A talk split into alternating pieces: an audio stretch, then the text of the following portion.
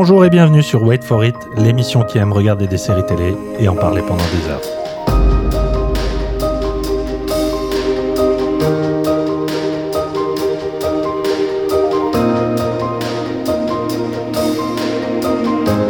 Au programme de cette émission, les couples brisés de The Changeling, les rires interdits de Rictus, les avocates de banlieue de 66.5, le nanar, il n'y en a qu'un, de tapis, et les cuistots enfiévrés de The Bear.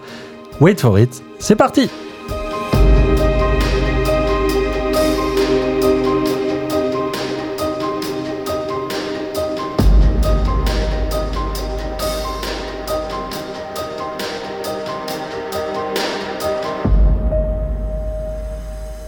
Bonjour, bonsoir, bonsoir mon cher Christophe. Bonsoir Yann.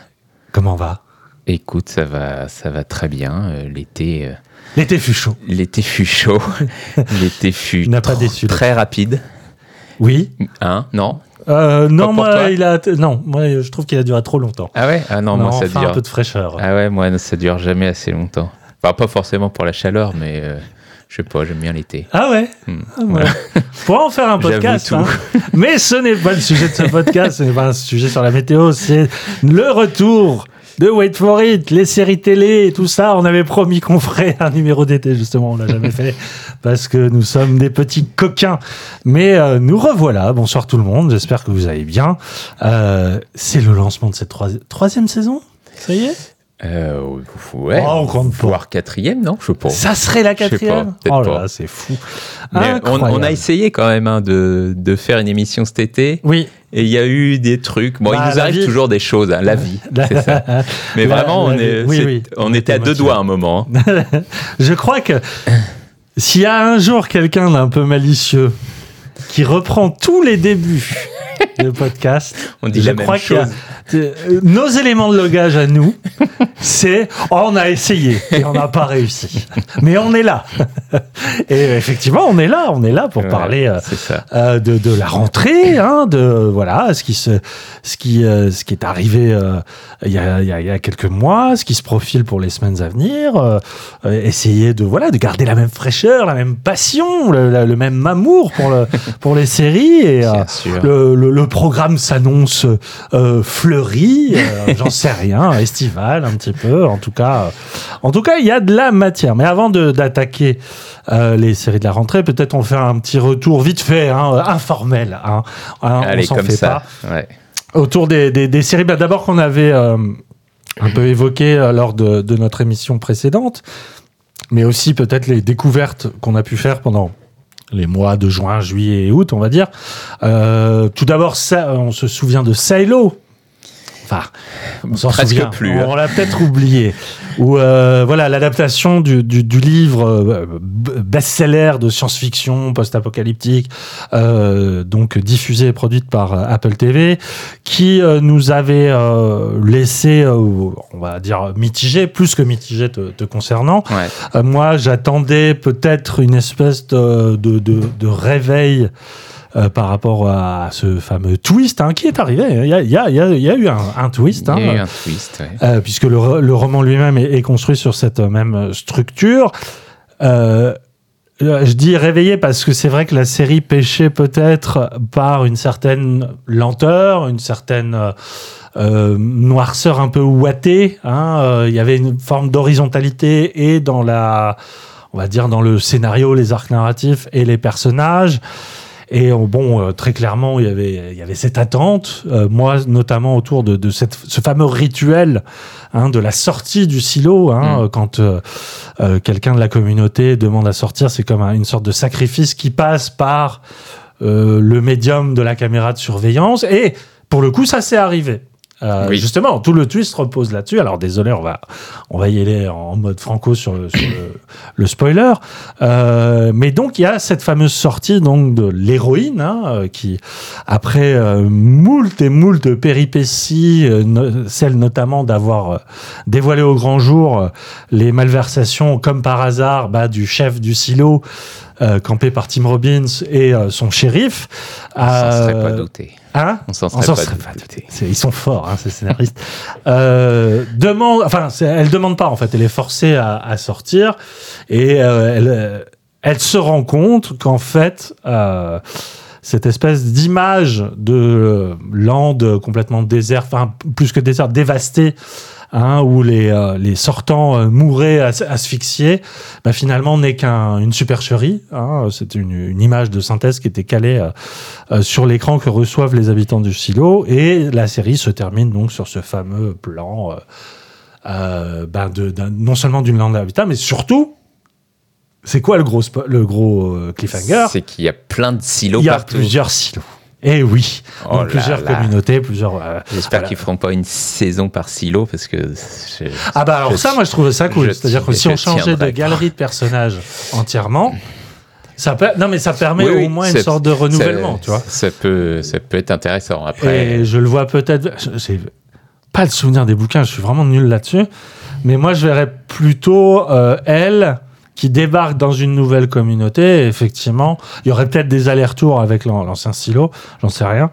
Euh, mais, mais en tout cas, voilà. euh, finalement, c'était assez téléphoné. C'était assez ennuyeux. Euh, ouais, je, C'est vrai que j'en garde pas grand-chose. bah ouais, non, moi, enfin, bah, ce, ce twist est, ouais, est-ce qu'il est bien? J'en sais rien, tu vois. Il est Mais là. Il est là, voilà. Mais c'est vrai qu'avant ça, je, j'avoue que je regardais la série, mais vraiment pour dire, je vais à la fin de cette saison, et puis après, euh, sans doute que je serai pas là pour la saison 2, j'en sais.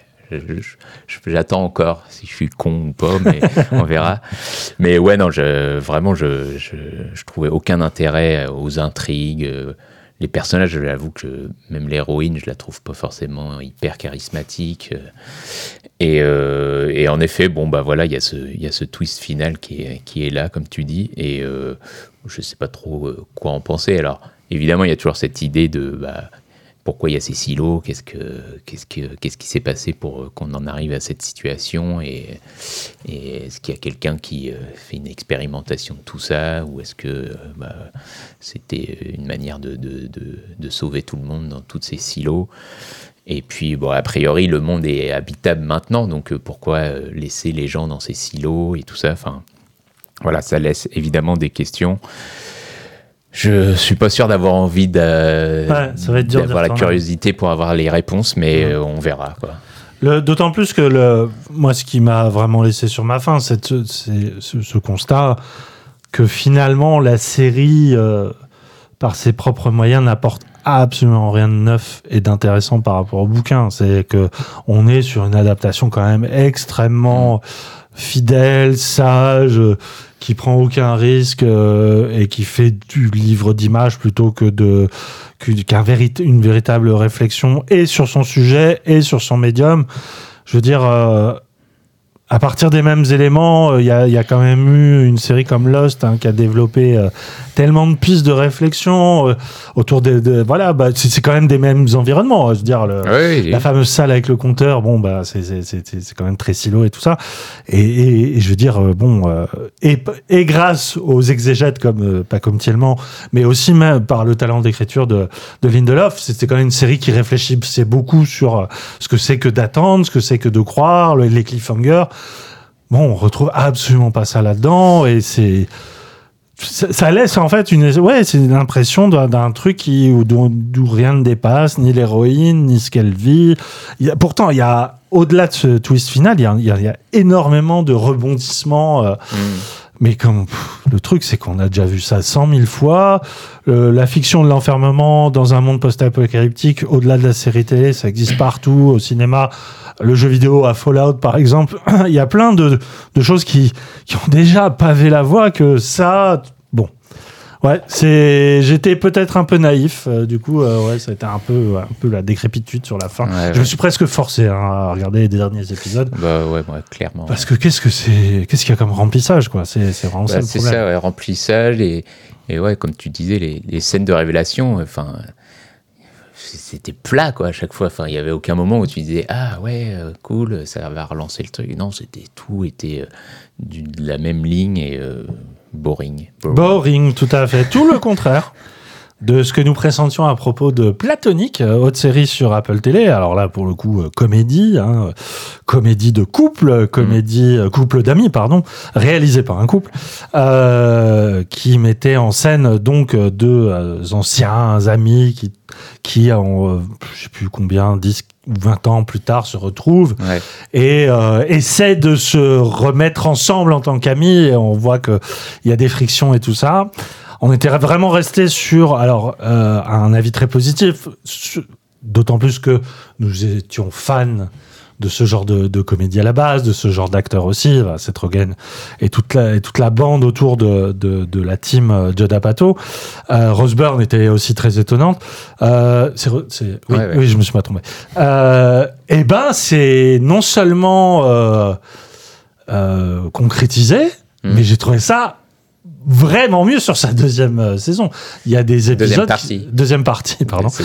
Euh, Il y a des épisodes qui euh, m'ont laissé mes pantois et pas forcément euh, hilar. Les plus drôles, ouais.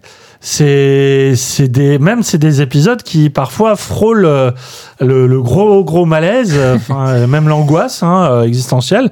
Et bah je trouve qu'ils arrivent à à chaque fois à rebondir, à être euh, hyper pertinent, euh, toujours bien joué, toujours très bien écrit. Et euh, finalement, enfin c'est vraiment euh, c'est vraiment un de mes coups de cœur de l'année euh, euh, parce que euh, finalement c'est c'est c'est quand même très beau, je trouve, que des artistes comme ça qui sont quand même dans la, la comédie américaine depuis euh, allez euh, ouais de décennies finalement c'est c'est j'ai l'impression que euh, c'est euh, comme si euh, le Nicolas Stoller d'il y a 20 ans et sa femme d'il y a 20 ans se retrouvaient aussi pour réécrire quelque chose. Mm. et ben finalement la mise en parallèle avec leur personnage elle est totale et elle est euh, hyper euh, elle est hyper fructueuse quoi. Enfin il y a, ça donne un truc qui est sous couvert de, de comédie un peu classique assez formatée assez courte je sais pas il y a un- une forme de renouvellement par l'intérieur que moi j'ai beaucoup aimé Ouais, non, mais je, je suis entièrement d'accord et, euh, et je pense que ouais, tout, tout le bien qu'on a pu en dire euh, dans le, le précédent épisode, c'est euh, concrétisé dans les épisodes suivants et voire même encore plus. Et en effet, c'est presque pas sur le terrain de la comédie que la série est le mieux, mais presque sur celle de pas forcément du drame, mais, euh, mais sur la pertinence de son, euh, de son portrait d'une d'une génération. Enfin, c'est Ouais. vraiment sur. Enfin, c'est, je trouve, une, vraiment une belle série sur euh, bah, qu'est-ce que c'est euh, d'avoir 40 ans aujourd'hui et, euh, et de.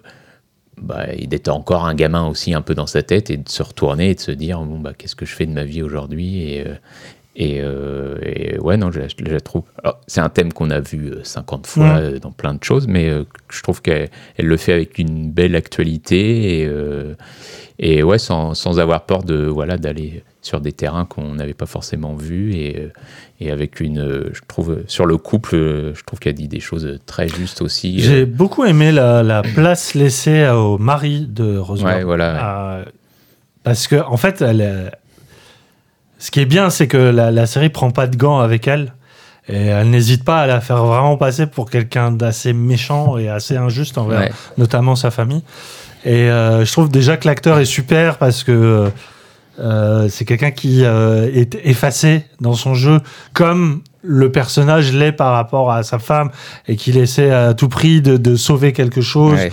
tout en étant malheureux, tout en souffrant de, de, de, de cette, euh, cette espèce d'idylle amicale qui est, qui est finalement assez toxique. Euh, voilà, il y a une, une place qui est laissée au second rôle, alors que c'était tellement facile de laisser, tu vois, de cette Rogan et Rosebud en mode, euh, allez, c'est votre tour de piste, euh, C'est ça, ouais. mangez la lumière, et puis les autres ce- ne sont que des faire-valoir à votre jeu, et en fait, pas du tout. Euh, j'ai trouvé ça vraiment, vraiment, vraiment super, quoi. Enfin, euh, j'imagine que c'est renouvelé, parce que ça. je sais pas Ouais, euh, on verra. ouais En tout cas, Bah. il me semblait que ça se terminait sur un truc un peu ouvert, donc euh, très très hâte de voir revenir cela, donc platonique sur Apple Télé. Vraiment, courez-y si vous ce n'est déjà fait. Alors, au niveau des séries de l'été, on peut déjà parler d'une qu'on a vue tous les deux, qui est peut-être celle qu'on retiendra. euh, euh, alors, bon, C'est- déjà le c'est constat, dire le niveau, Voilà, c'est ça. c'est dire que euh, l'été fut calme. Bon, après, c'est souvent le cas. c'est enfin, surtout l'été laisse la place à des, euh, on va dire, des très grosses séries, Mm. un peu comme les blockbusters de l'été au cinéma. Là, très clairement, il y a eu du, euh, du Witcher, il y a eu quoi d'autre aussi qui a un peu euh, tout pris. il y a eu des séries Star Wars, évidemment, Il y a eu Ahsoka notamment. Fondation, qui s'est terminé il n'y a pas si longtemps. Tout à fait, que moi j'a- j'avais bien aimé la première, première saison et là j'ai lâché très vite. J'ai ouais, pas fini encore, je suis à la bourre. Hmm. Et, euh, Ah oui, mais t'as quand même regardé la deuxième saison. J'ai continué, ouais, mais Ouais. j'avoue que j'ai j'ai du mal à aller au bout et euh, Bah, je trouve ça à, à la fois magnifique d'un point de vue visuel, mais vraiment, hein, y a ouais, non mais notamment l'ouverture de la saison 2 euh, avec ce, ce- cet assassinat raté de l'empereur là. Euh, Il y a un rythme, il y a un truc où tu dis waouh, c'est c'est hyper ambitieux. Mais bon, faut pas oublier que c'est aussi un roman des années 40-50 qui quand même. pff, c'est quand même difficile d'inventer un truc qui est euh, intéressant et que c'est là où on se rend compte que finalement House of the Dragon et même Game of Thrones avaient quelque chose d'un peu plus euh, d'un peu plus moderne.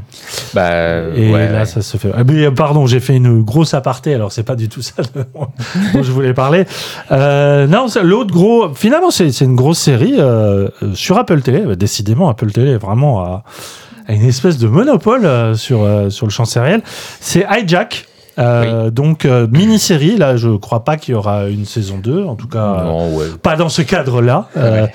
euh, avec euh, en guest star, pas guest star, en main star, excusez-moi, euh, Idris Elba, Idris Elba qui joue donc une sorte de négociateur qui se retrouve euh, bien malgré lui euh, pris, pris en otage dans un avion euh, qui est hijacké par des pirates de l'air euh, qui se revendiquent d'une cause, voilà, avec euh, le lot de, divert de rebondissements euh, qui fait très 24 heures chrono hein, pour, pour les nostalgiques.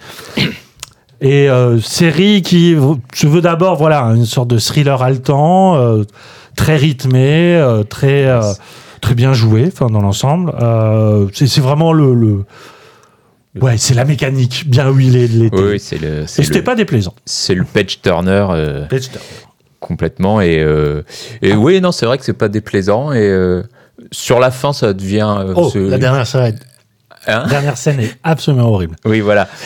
enfin, pas que le. mais- Vraiment raté pour le Mais coup. ouais, les, les- les- le dernier épisode et les deux derniers sont pas terribles. Enfin, tu sens que Bah, ça s'accélère un peu plus, ça oui. s'accélère et puis bon. euh, Ça va vers quelque chose où, euh, qui est un peu plus attendu. hein. Voilà, c'est ça. Alors qu'avant, bah, il y a, il y a vraiment pour le coup, il y a un goût de bah, du cliffhanger et de relancer à chaque fois la machine euh, en fin d'épisode. Euh, bah, là où a priori euh, tout est, enfin tout est sur place dans l'avion et il n'y a pas 15 000 choses à faire et finalement ils arrivent à se renouveler un petit peu. Enfin, il y a un moment où un nouveau personnage plus ou moins arrive, euh, dégomme un autre et on se dit qu'est-ce qui est, qu'est-ce qui est en train de se passer? Et, euh, et voilà, ils arrivent à, à jouer là-dessus sur des, euh, sur des rebondissements plutôt euh, bien amenés.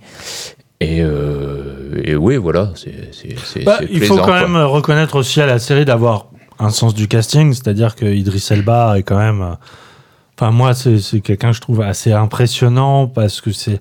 C'est pas quelqu'un qui a un jeu très expansif. Je trouve qu'il a tout passe par la voix. hein. Je veux Oui. dire, C'est il a quand même une voix qui est hyper magnétique et, et, et je sais pas, il arrive à emmener ça. Euh, Son personnage, je le trouve à la fois hyper euh, formaté et en même temps, euh, j'avais pas l'impression de- d'être sur des rails non plus euh, Bah, dans, dans sa façon d'intellectualiser la, la négociation. Bah, au, début, au début, on se demande même si euh, dans quel camp il se situe. Ouais, enfin, et on ouais. sait jamais trop si lui veut juste s'en sortir et, et il s'en fout un peu de ce qui se passe. Ou, enfin, il y a un côté ambigu au début qui est intéressant, je trouve. Tout à fait, il y a une sorte de trouble, trouble qui est un peu répété en miroir par le méchant, qui est cet acteur anglais que on avait vu dans euh, ah Where is Jessica Hyde, c'était le tueur de euh, cette série anglaise. Oui, oui, bien sûr. Assez, Euh, assez formidable, mais bon, voilà, on a oublié le nom.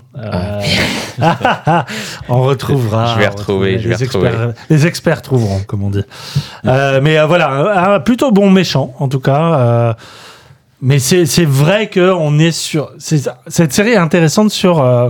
Euh, on est vraiment passé à autre chose par rapport à 24. C'est-à-dire que 24, outre le format très expérimental, j'ai retrouvé. Utopia. Utopia, merci.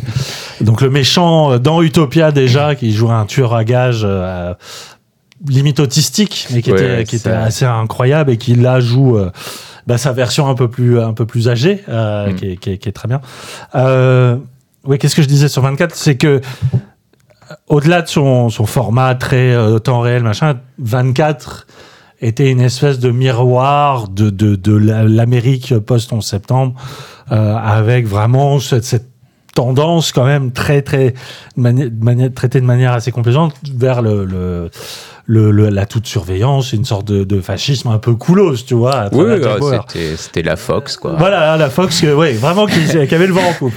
Et là, on sent que les enjeux géopolitiques, vu l'état du monde actuel, vu comme tout ça, c'est extrêmement euh, euh, complexifié, enfin, euh, dans la fiction notamment, où on, on a su prendre du recul par rapport à, à ce genre de situation. En fait, il y a la, la, la cause terroriste, si j'ose dire, Mm. bah c'est quelque chose de tellement flou, tellement abstrait que la série euh, est vraiment, alors que c'est quand même politiquement, c'est quand même quelque chose de de, de, de, de prendre le parti de, de, de montrer des, des terroristes qui capturent un avion aujourd'hui. Euh, et ben non, Euh, en fait, euh, maintenant c'est bon, quoi. On a tourné la page, on peut parler de ça euh, sans forcément mettre ça derrière une cause ni religieuse ni politique. Ni, Oui, on sait. On met, enfin, la série met du temps avant de, de nous dire ce que veulent ces terroristes, ce qui participe au, au suspense et un Mm, peu au mystère de show. Mais c'est vrai que bon, une fois qu'on le sait, bon, bon, il y a pas de. Enfin, je trouve la série qui est, est pas politique du tout au Ouais, final ouais. presque, et euh, c'est assez, c'est assez bizarre en effet. Et euh, mais tout ce qui se passe hors de l'avion, euh, que ce soit avec, euh, enfin, dans les euh, les tours de, de, de con- oui, la tour de, contrôle Il y a ça. aussi les- le ministère de, de la défense euh, anglaise. voilà qui Puisque qui- c'est un avion, oui, on a oublié de le dire, qui se rend vers la Grande-Bretagne. Ouais. Euh, oui, oui, bien sûr. Mais ouais. euh, ouais, tout ce qui tourne, enfin tout ce qui est extérieur, euh, pff, bon, ils font leur réunion, mais c'est vrai que ça, ils paniquent pas plus que ça. Et puis, enfin, toutes les décisions sont un peu bizarres. Et, et en effet, on vrai. parle pas plus que ça de bah, des conséquences politiques que, c'est- que que juste le geste de de, de, bah, de laisser des terroristes faire ce qu'ils veulent ou quoi ou pas. Mhm. Enfin, c'est ouais, c'est assez, euh, c'est un peu hors du temps presque. C'est ça, Mais- c'est ça. Ouais, on est vraiment sur un truc euh, maintenant, ouais, qui est plus, euh, qui est plus euh, coloré quoi, de, de ce point de vue-là, et euh, ça la rend à la, à la fois euh, plus, je pense, moins problématique parce que 24. euh, vingt- rega- faudrait qu'on fasse ça. Tiens, une expérience. Regardez 24 aujourd'hui. Ouais, ouais. Parce que ça reste génial, 24 sur la mécanique d'écriture. Enfin, Il y a un truc qui est Bah, au imparable sur certaines rythme, saisons, en tout cas. même la mise en scène Ouais. était quand même. Mais regardez ça. Maintenant qu'on a passé Bush, maintenant qu'on a passé Trump, euh, mais, et même euh, l'ère Obama, tu vois, qui a, je Mm. pense, fait respirer la fiction par rapport à ça. Euh, regardez ça aujourd'hui, ça doit, ça doit gratter quand même. Oui, oui, il y a des moments où ça doit piquer un peu. Ouais, ouais. Euh, en tout cas, voilà, c'est c'est ce qui rend Hijack à la fois euh, vraiment digne et en même temps peut-être aussi un peu, un peu délavé, quoi. Que Bah, euh, oui, oui, c'est ce qui en fait une petite série, on va dire. Série, ça, manque de, de profondeur, de, de, de- des choses à laquelle on peut se rattacher. Et une série pincette. Voilà, ouais. Mais, euh, Mais c'est- Voilà, de temps en temps, on ne dit pas non. quoi.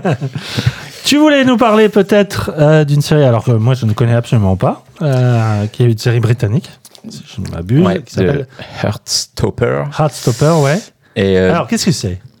Euh, du coup, je précise que c'est la saison 2 qui est euh, Ah. arrivée cet été. Et euh, bon, la saison a été sortie, euh, je pense, l'année dernière. Et bon, c'est un teen movie comme on a l'impression d'en avoir vu euh, 100 000. Mm. Sauf que c'est un teen movie extrêmement bienveillant, presque trop par moment. Enfin, en tout cas, bah, Là, c'est pareil. Enfin, la série, on sait jamais dans quelle euh, époque presque elle se situe. Enfin, on voit avec les téléphones portables que c'est actuel, mais ça fait très euh, années 80, malgré tout, sur plein de choses. Collège ou lycée?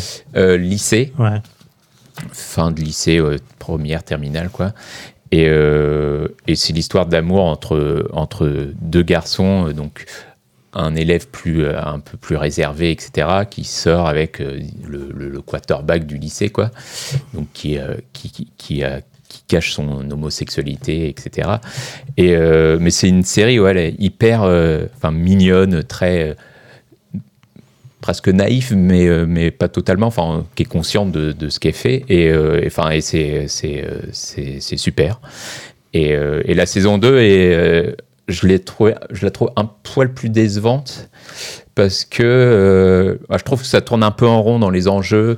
Il y a des situations qui se répètent et le côté un peu naïf euh, devient un peu lourd à un moment. Enfin, en tout cas, on a vraiment l'impression de enfin d'un truc qui euh, qui existe pas quoi. Et enfin que je retrouve un peu moi dans Sex Education par C'est ce exemple. que je voulais dire, c'est que là, Sex Education arrive très très prochainement. Ouais, Euh, elle est sortie là je crois. Ah oui, c'est- ça y est. aujourd'hui Euh, sur Netflix, euh, qui, qui a un peu euh, pris euh, tout le champ de, du teen movie euh, sous forme de série, qui se veut aussi euh, une forme de, de- de bienveillance euh, à l'égard de ces, ces- ces jeunes personnages, même si le ton se veut aussi un peu, alors de moins en moins à mon goût, mais euh, Mm. cru, euh, Ouais. quant aux, aux questions de l'éveil sexuel.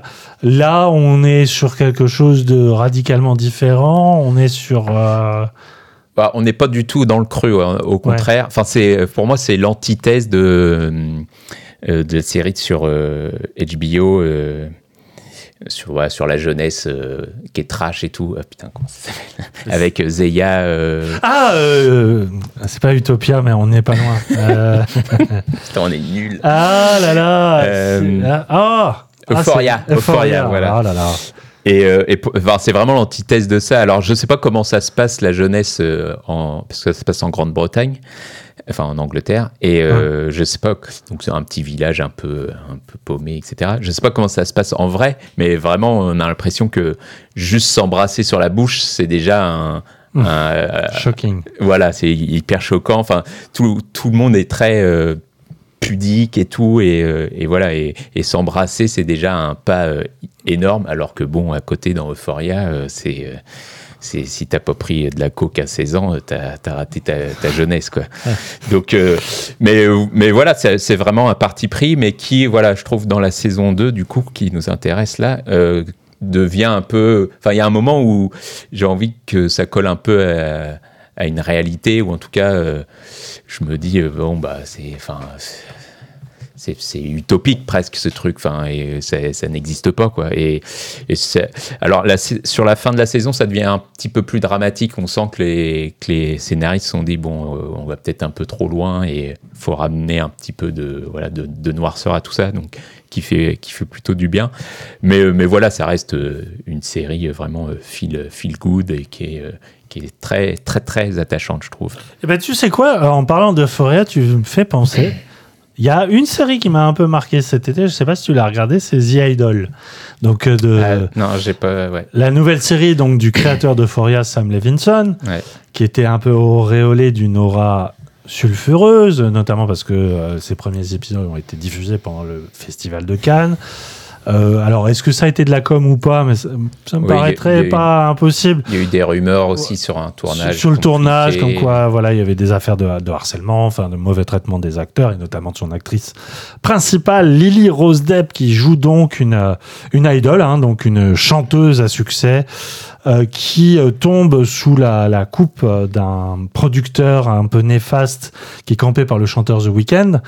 Et la, la série, voilà, se veut un peu analyse de, euh, du star system et notamment de tout, tout, tout ce qui est question de l'emprise, euh, emprise amoureuse hein, dans ce cas-là, euh, qui, qui voilà, qui traite avec des, des, des sujets ben, comme Euphoria assez assez modernes et vraiment est vraiment polémique. Et la série a eu un, un backlash très très vite parce que les retours de Cannes ont été catastrophiques. La réception elle-même, la série, elle elle ça a été un flop total, au point qu'ils ont annoncé, C'est annulé, ouais. annulé et en plus euh, amputé D'un du- épisode. Voilà, du, de, de l'épisode final. En, en tout, il y a un épisode final, mais tu sens qu'effectivement, ça a été un peu charcuté dans tous les sens et qu'ils ont euh, euh, accéléré ça. ouais. Donc tu l'as pas vu. Non, je- Bah, désolé. Moi, je m'attendais vraiment à un truc à détester, à abandonner au bout de deux épisodes, et au final, c'est nul. c'est nul sur l'écriture, ça veut rien dire. C'est Ouais. euh, The Weeknd est enfin très mauvais acteur, vraiment, vraiment, il est waouh. Euh, par contre, son personnage est, est un peu plus intéressant, mais il, il arrive pas à le faire exister au-delà de la caricature. Ouais.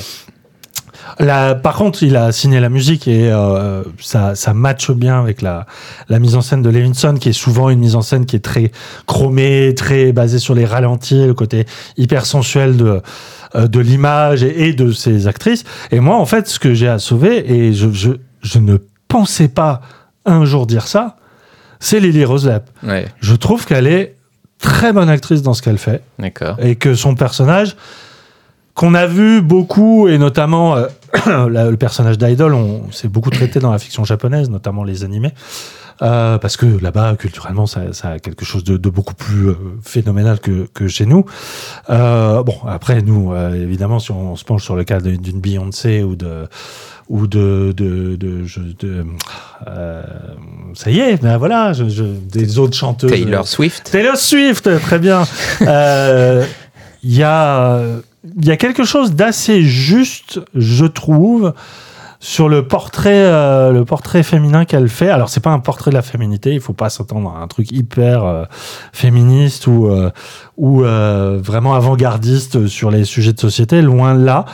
Mais j'aime beaucoup, en fait, comme elle fait croire au début que c'est vraiment une potiche. Euh, et qu'elle arrive en fait à prendre et le personnage de The Weeknd et finalement son spectateur au dépourvu Ouais. et que ça se retourne contre lui, contre nous. Et au final, moi qui suis pas fan de Foria, à part certains épisodes, enfin, je, je, je sauverai certains épisodes. Bah, je trouve que Levinson, voilà, quand tu lui enlèves un peu son cette espèce de manie qu'il a à vou- vouloir jouer les provocateurs, tu vois, un peu en toc, Mm. à vouloir surjouer les, les malaises euh, et le, le côté hyper euh, on va dire, nauséabond des relations euh, euh, des, des riches, quoi. Enfin, vraiment aller chercher au-delà de, de- du mal-être euh, de la, bourgeoisie américaine. Bah, c'est quand même quelqu'un qui sait filmer des corps, il y a, y a quand même des, des, scènes dans la série, notamment tout ce qui est euh, lié au fait quand elle enregistre des chansons et tout ça, et la, façon dont elle se met en scène. Et elle. Et ça passe par le regard masculin de The Weeknd, où il y a des choses où je me dis, ah, euh, là, il y a de la réflexion, et voilà. Donc c'est quand même pas mal de médiocrité, mais il y a, il y a quelque chose d'intéressant où tu dis ça aurait pu être une bonne série. Mm. Pas une grande série, mais ça aurait pu être une bonne série. Et, et c'est un peu ça que j'ai gardé en tête euh, parce que euh, voilà, on parlait de blockbuster. Alors en, en est-il encore un? Mais Walking Dead a, sorti son pr- premier spin-off. Hein. Il était question, les fameux spin-offs. Enfin, c'est Oh. le deuxième technique, enfin même plus que ça, parce qu'il y avait eu euh, Ah oui, c'est oh là, oui. Dead et, euh, je crois des animés. Alors oui, mais ça, c'est mais, oui, c'est vrai que c'est des spin-offs. En fait, euh, c'est un mauvais mot que j'ai choisi. Là, c'est plutôt des euh, des ouais, si, c'est quand même des spin-offs. bah, Mais à partir des personnages existants de, la série de Walking Dead. ouais. Là où effectivement Fear et j'ai oublié celle d'Amazon qui était vraiment très mauvaise, ouais, se pencher sur d'autres personnages. Là, euh, la première donc c'est Dead City euh, se, quand, se tourne du côté de Maggie et de Negan qui se retrouvent un peu embarqués malgré eux. Euh, c'est à New York, il me semble. Tout à fait. Euh, Très mal filmé, mais c'est New York. Ah oui, oui, non, mais ça, ça a toujours Enfin, en été tout le cas, souci. pas du tout euh, utilisé, quoi. Ouais. Euh, bon, bon, après, j'imagine la difficulté que ça doit être de, de mettre en scène une New York euh, Bien sûr. dévastée. Mais quand même, oui, ça jure pas mal d'un point de vue visuel. Tu sens qu'ils n'ont pas du tout le budget qu'avait Walking Dead à l'époque. Euh, moi, j'avoue que j'ai lâché très, très, très, très vite parce que je. Alors, quand bien même, j'aimais bien la proposition. Je trouve qu'en fait, ils en font rien de la haine entre euh, Negan et Maggie. Bah, ils en font, ouais, ils en font rien. plus que moi. en plus. Et euh, t'as l'impression que la série, quand elle recommence, enfin, on, est revenu à un point euh, avant de là où ça se terminait dans Walking Dead au niveau de, de, de leur affrontement entre les deux. Quoi. Enfin, disons qu'à la fin de Walking Dead, tu sentais qu'elle avait un peu, euh, pas pardonné, mais en tout cas, euh, elle acceptait de vivre à ses côtés, plus ou moins. Et là, d'un coup, ça revient un peu en arrière, et puis. Et puis ouais, ça, ça, marche pas du tout leur, leur relation. Sur la fin, euh, il y a une ou deux scènes qui sont assez touchantes, je trouve, où ils arrivent, bah, ils reparlent encore de ce sujet-là et tu as l'impression d'être toujours un peu, euh, de faire du surplace, mais où, ils arrivent à, voilà, à, se dire leur vérité, etc. Et euh, bon, cette scène traumatique de Walking Dead, elle marche toujours et euh, C'est vrai qu'il la répète beaucoup. Il la répète euh, tout de suite. Hein, je crois, que tu, la, ouais, je crois que tu la revois un peu plus loin. Et, c'est vrai qu'elle marche encore. Euh, et même pour moi qui hein. suis spectateur, ça reste aussi un traumatisme malgré tout. Donc ils arrivent à jouer un petit peu là-dessus en disant bon bah voilà cette scène c'est quand même un pivot de la série et euh, qu'est-ce qu'on peut faire à partir de ça. Mais euh, mais ouais voilà sinon c'est un méchant qui est, qui est, très très méchant. qui est très très méchant et qui est très très nul. Et les zombies bon bah, ils servent plus à grand chose hein. et et ouais c'est ça sert à, enfin ça sert à rien ce spin-off quoi. Je t'avoue que j'ai encore plus peur pour celui qui a commencé euh, aux États-Unis là avec Daryl euh, euh, Daryl Dixon donc qui se passerait ouais en France.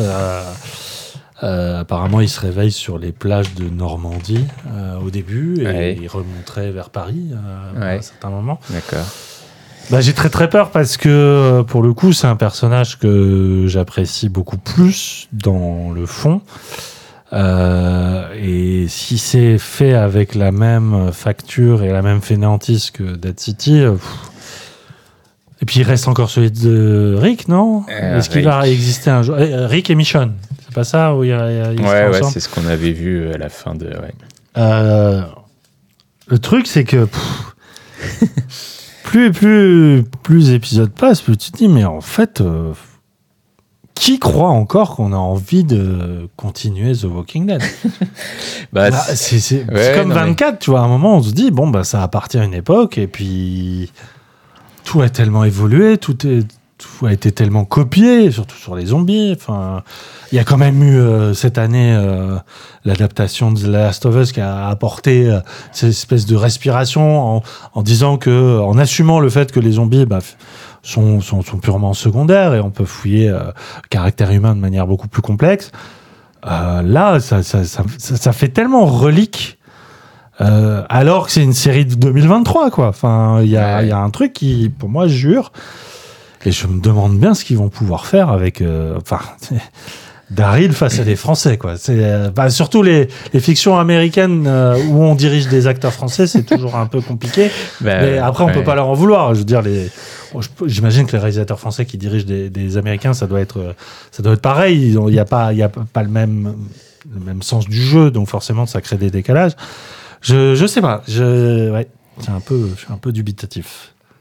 Bah, on verra. Peut-être que ce sera notre série phare de, du prochain Wait for It. On, verra, ouais. Mais elle, elle, est sortie, tu disais, du coup? Elle a été diffusée, euh, il me semble, aux États-Unis. Elle, a commencé, c'est. Euh, en tout cas, pas en France, ça c'est sûr. Ah, c'est bizarre qu'OCS l'ait pas déjà. Du bah oui, oui. En même temps, OCS, là, c'est un peu la. Ouais, mais parce qu'ils l'ont, ils ont eu. Oui, oui, ils ont Dead City. ou alors peut-être que des épisodes américains ont fuité. Je sais pas. Ouais. Ouais, en tout cas, moi, je l'ai vu passer. Je me renseigne. Ouais, ouais, non, mais. Très bien. Et je me suis interdit de le regarder parce que j'attendrai sa diffusion française. Très bien, monsieur. Je respecte la loi. Ah, c'est beau. Du tout. Alors, on a, ben, on a fini avec ce tour euh, estival. Hein, euh, donc, euh, un été un peu calme. Hein, pas de grandes surprises, pas de grandes découvertes. Peut-être auront-elles lieu en cette rentrée. Nous allons voir tout de suite avec The Changeling. Emma, with all three of your wishes will come true.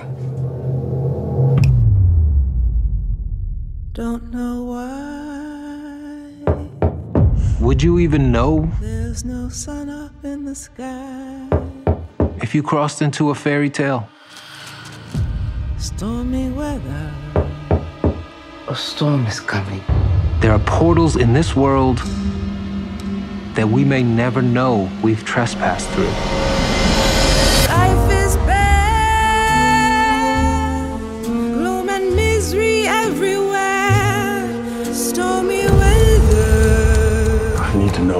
where my wife is. People don't just disappear. Witches.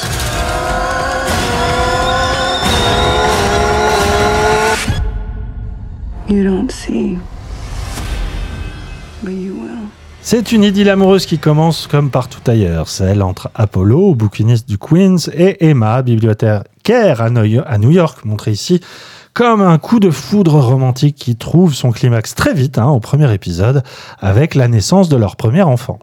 Et là, tout bascule dans le cauchemar le plus poisseux qui confronte Apollo à une perte dont personne ne peut se relever et qui le confronte aussi au fantôme de son passé à mesure qu'il enquête sur, dans un présent, on va dire, de plus en plus hallucinatoire. Adapté d'un roman d'horreur de Victor Laval et produit par Kelly Marcel, scénariste qui a fait entre autres Fifty Shades of Grey et les deux Venom, que des chefs-d'œuvre, n'est-ce pas? Euh, The Changeling est sans doute la série de la rentrée qui entend réveiller les morts et nous plonger dans une angoisse très entêtante. Est-ce que tu t'es laissé hanter, mon cher Christophe? Je précise que c'est sur Apple TV. Ça a commencé le 8 septembre. On en est à 4 épisodes pour ma part, Pareil. Euh, donc la moitié. Qu'en penses-tu? J'ai oublié de parler du casting, mais je pense que tu vas le faire. Non. Bon, Euh, bon, alors dans le premier rôle, il y a quand même Lucky Stanfield, qui est un acteur qu'on a découvert dans Atlanta. que j'adore. Euh, qui a- moi aussi, j'a- j'adore, j'adore l'acteur, j'adorais son personnage. Et il a, il a ce jeu un petit peu désincarné euh, et un peu à la voix traînante. Euh, je l'ai beaucoup aimé dans euh, ce film I- May I Bother You ou quelque chose comme ça, Ouais. dont il, où il a, le, il a le premier rôle. Euh, et je, je pense que c'est une euh, des forces de la série, tout comme euh, Alexis Lauder, euh, non, euh, Clark Bacco, excusez-moi, qui joue euh, Emma, donc sa, sa femme. Je, je pense que si on croit au couple, c'est d'abord grâce à eux. Mais c'est peut-être pas le sujet. Ah, un petit peu, mais. Un petit peu.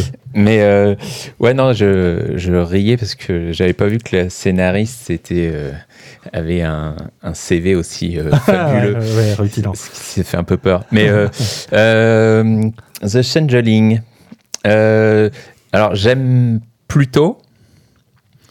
Mais alors, je sais pas, il manque un truc encore pour Ouais. l'instant. Je vois ce que tu veux dire. Mais euh, le, bah, le, le début m'a pris un peu froid parce que bah, ça commence sur euh, deux scènes de, de harcèlement où euh, un, bah, enfin, deux hommes, en tout cas deux époques différentes, euh, tentent de sortir avec une autre femme et bah, enfin, la femme a, a pas envie, elle dit euh, non, euh, ça m'intéresse pas.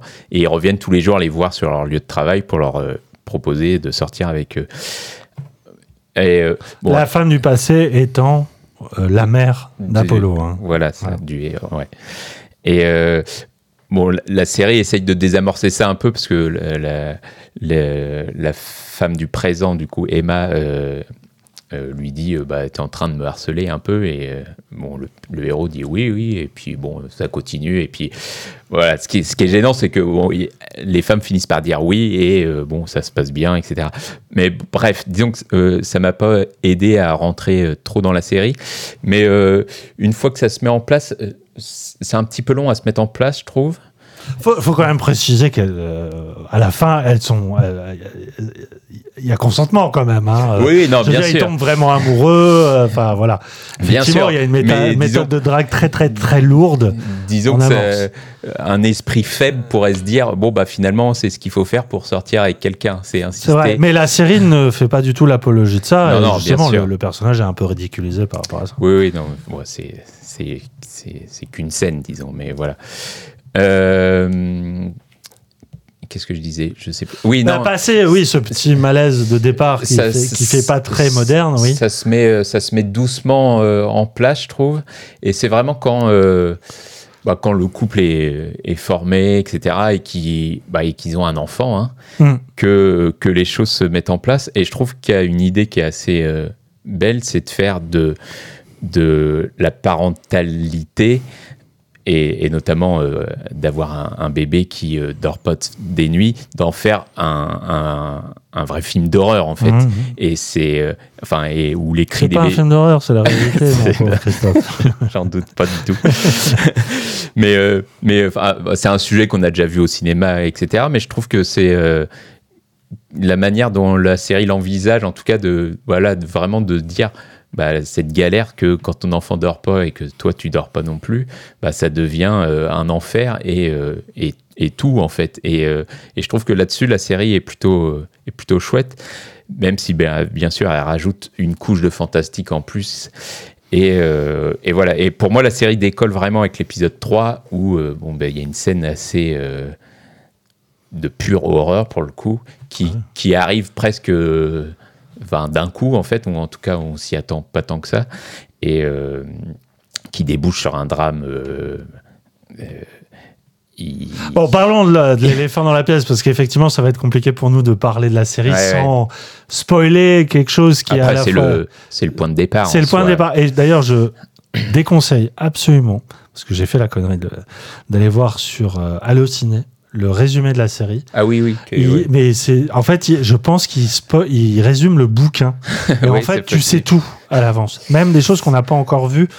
Euh, en tout cas, effectivement, bon, il y a, euh, y a un infanticide. Il y a un infanticide euh, qu'on voit pas, hein, mais qui Bah, est, j'ai- qu'on voit pas, qui est quand même Heureusement. qui est, le fameux sujet de, de la scène dont tu parles. Et c'est effectivement le- la raison du basculement euh, dans l'horreur de la série. Mais vas-y, pardon. Non, non, mais ouais, enfin, la, série démarre vraiment là-dessus et euh, et du coup, bah, ça devient en fait, euh, bon, lui va en prison parce que bon, il se passe deux trois trucs, euh, c'est pas très grave, mais surtout, bah, bon, il- enfin, c'est pas très grave, mais euh, en fait, c'est bah, c'est euh, comment euh, ce personnage peut euh, se relever de, ce- de ce truc-là. Et surtout, bah, il va essayer de chercher sa femme qui est, euh, bah, donc, du coup, qui est devenue folle. Enfin, en tout cas, sa femme était persuadée que son enfant était, euh, avait été changé par un, un démon, en fait. La série se- s'inspire vachement de, de, de- de- de croyances un peu euh, avec des sorcières, et etc.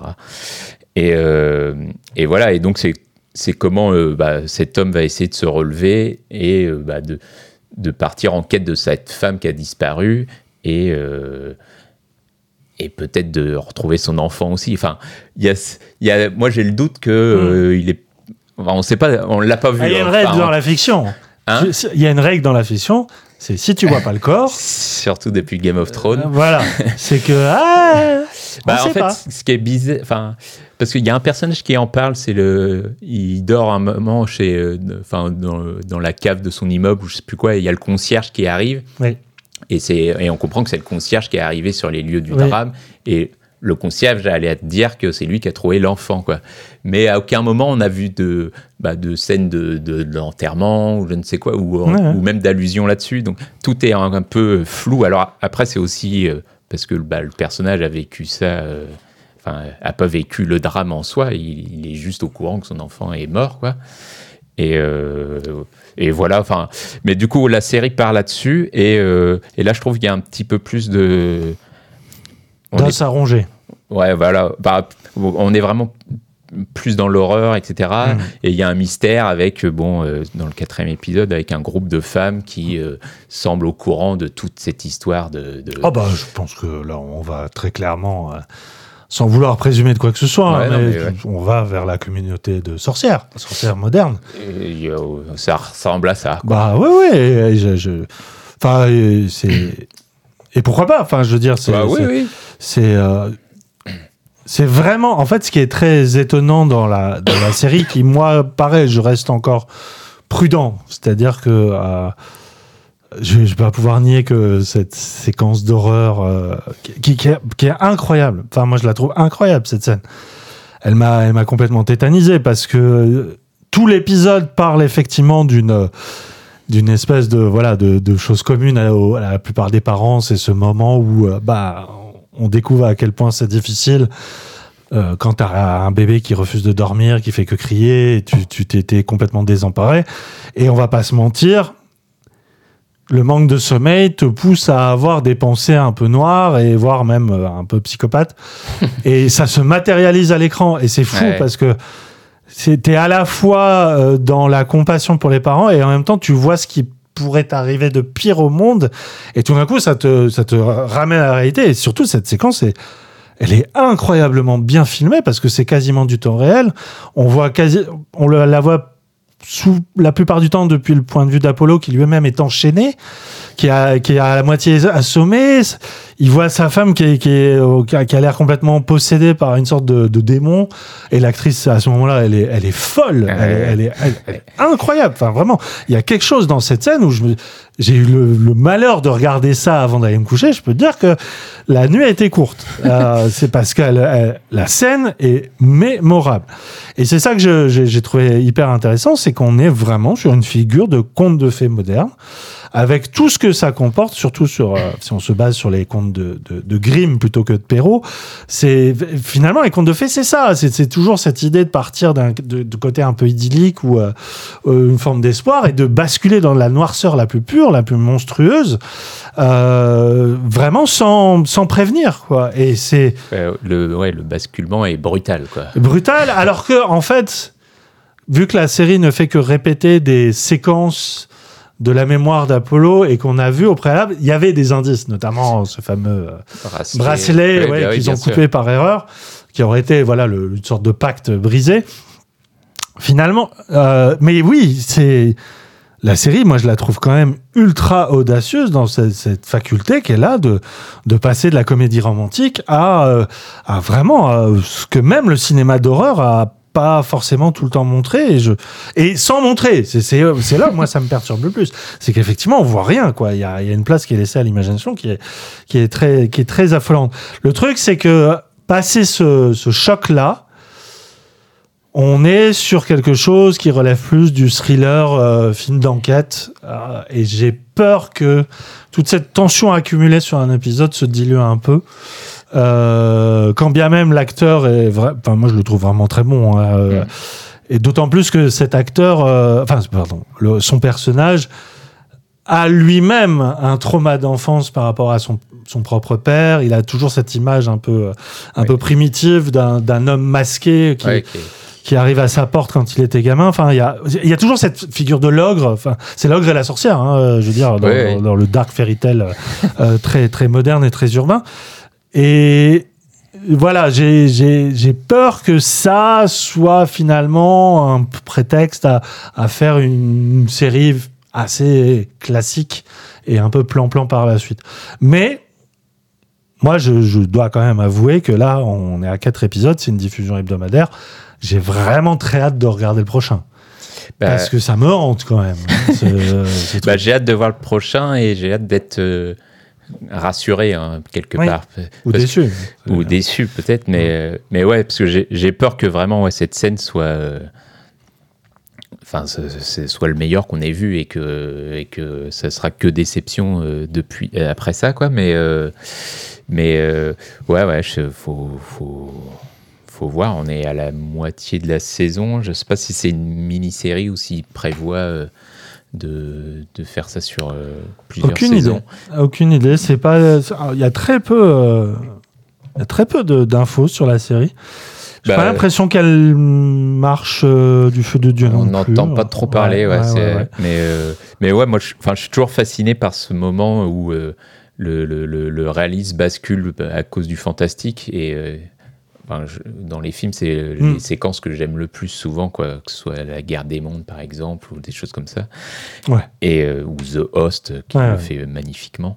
Euh, et là, bah, pour le coup, c'est euh, ouais, une scène que, que, que je retiendrai euh, longtemps. Et, euh, et ouais, non, ça, ça marche super bien. Mais euh, voilà, c'est vrai qu'après, on a l'impression d'être dans un, un film plus euh, ouais, d'enquête, un peu fantastique, euh, presque un peu à la neuvième porte, où euh, il Mm. va voir des gens à droite à gauche pour essayer de, de recoller le puzzle de, de- de toute cette euh, légende, quoi. Et euh, voilà, et j'ai peur que, c'est, ouais, que la série ait plus euh, grand chose à dire. Et j'espère en tout cas qu'elle va revenir à des vrais moments d'horreur comme ça. quoi. Bah, il y, euh, y a un personnage qui est introduit, bah, je crois que c'est dans le quatrième, ou à partir de la fin du troisième, d'une sorte de.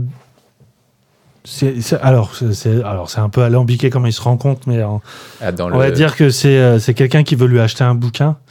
ouais, qui rencontre dans les, les cercles de, Ouais. de- de- euh, parents, endeuillés Oui, anonymes. tout à, tout à Ouais. fait. Euh, et qui finit par le suivre et à qui il arrive quand même quelque chose d'assez Oui, oui, c'est vrai. d'assez fort. Et j'aime bien justement la scène où il lui arrive quelque chose d'assez fort. Euh, j'aime bien la façon dont lui euh, échappe à la réaction qu'on pourrait avoir normalement. Et je me dis, ah, c'est peut-être une piste. Euh, Bah, ouais, ouais.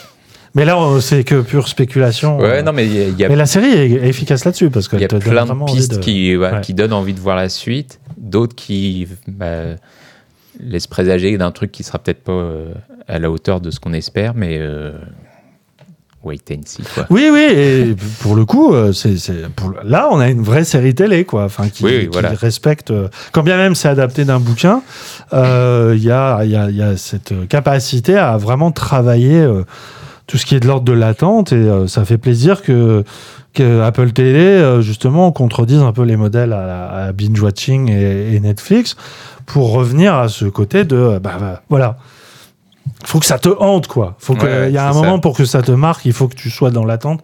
Et j'ai- j'aime beaucoup cette idée. Donc, on en reparlera sûrement lors de notre prochain épisode. Donc, c'est sur Apple Télé. The Changeling.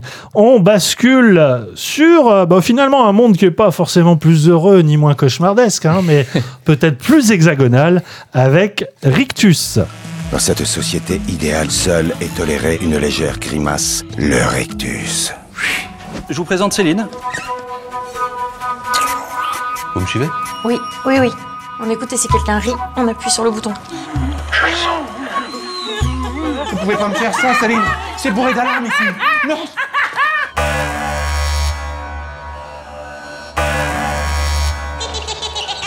C'est l'odeur nauséabonde de la rigolade. Mais j'y peux rien, moi, si vous me faites rire quand vous faites vos têtes bizarres. Oh Intervention Dans un monde où le rire est devenu interdit, Stéphane est un employé modèle chargé de surveiller que personne ne se fende la poire. Le jour où il accueille Céline, une nouvelle stagiaire, sa vie va basculer. Cette dernière ne peut en effet s'empêcher de rire tant le rictus de Stéphane provoque chez elle l'hilarité. S'ils vont tous les deux chercher à régler ce problème, ils vont finalement être entraînés dans une spirale qui pourrait bien changer la farce du monde.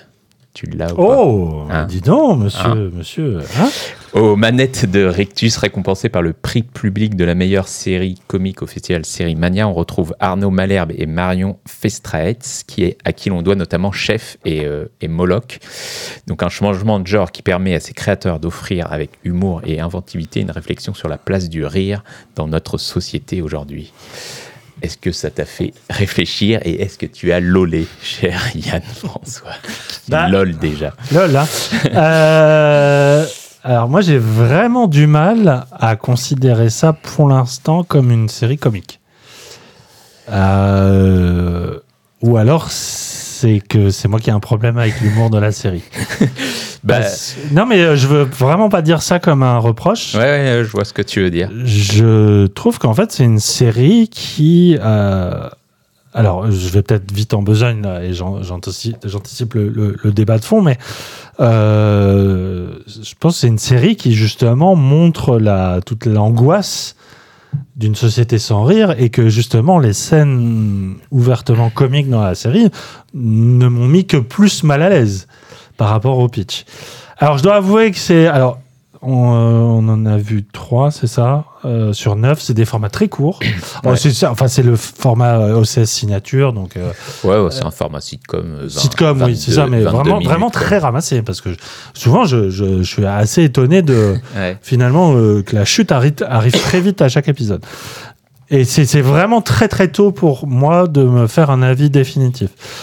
Je dois quand même avouer que j'ai eu très très peur au début. Euh, le, le premier épisode me paraît compliqué parce que alors déjà il y a la croyance en ce qu'on voit, c'est-à-dire que euh, on imagine quand même une société qui est bon très basée sur le modèle euh, d'Orwell, hein, euh, très, très 1984, avec un côté euh, grisaille de la urbaine qui moi m'a rappelé pas mal aussi la servante écarlate. Ah oui.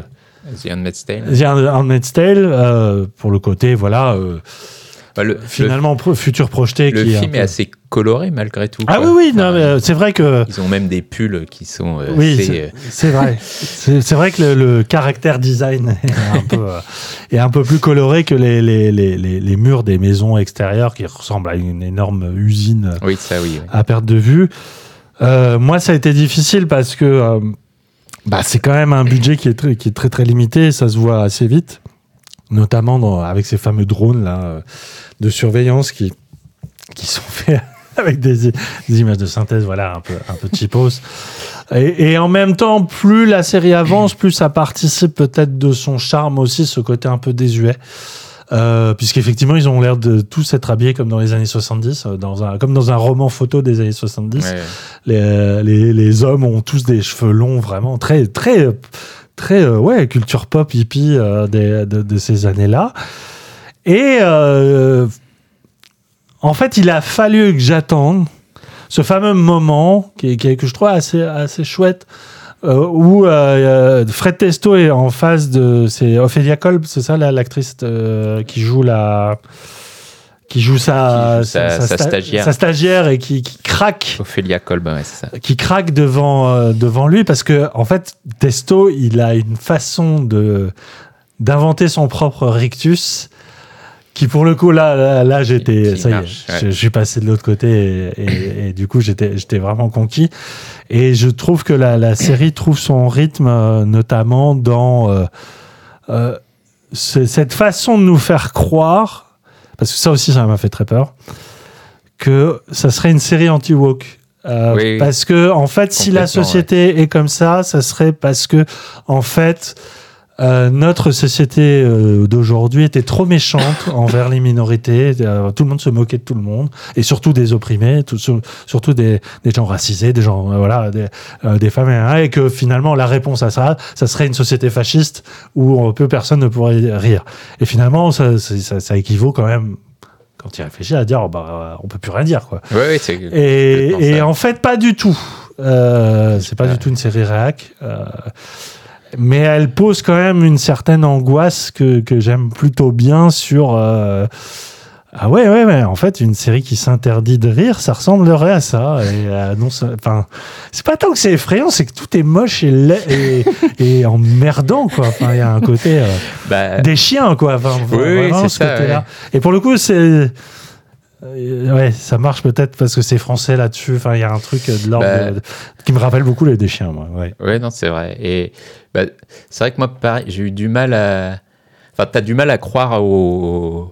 à, la... à la réalité de la série parce que, comme tu dis, c'est fauché et euh, on n'est pas dans, euh, sais rien, Minority Report ou euh, en deux- Même Handmaid's Tale, il y avait un budget beaucoup Ouais, plus voilà. conséquent.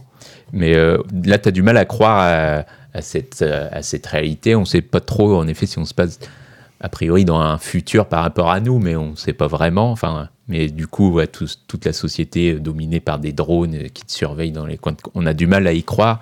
Et du coup, on a du mal à croire à, ce, à cette idée que ça pourrait arriver ou que. Mais euh, voilà, il y a- enfin, moi, j'ai presque ce déclic avec la sé- euh, l'épisode 3 Hmm. qui est pas très bien. Enfin, bah, pa- enfin ou pareil, j'a- j'arrive pas à rire plus que ça.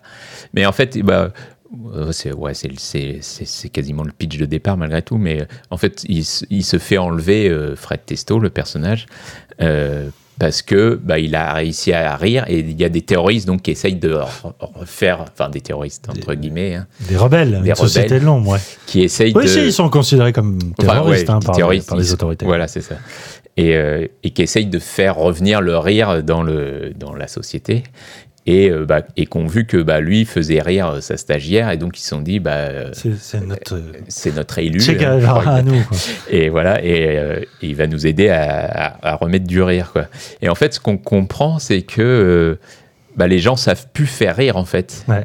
Et du coup, je me dis, bah, si la série me fait pas rire, c'est peut-être parce que bah, les, les personnages peuvent, ne peuvent pas foncièrement me faire rire, en fait. Et du coup, bah, ça me. Euh, je me dis, voilà, c'est voulu. Si la série est pas si drôle que ça, en fait, c'est parce que bah, euh, les personnages sont plus drôles, parce qu'ils vivent dans un monde où euh, il y a plus à avoir d'humour et euh, on peut plus être drôle, quoi.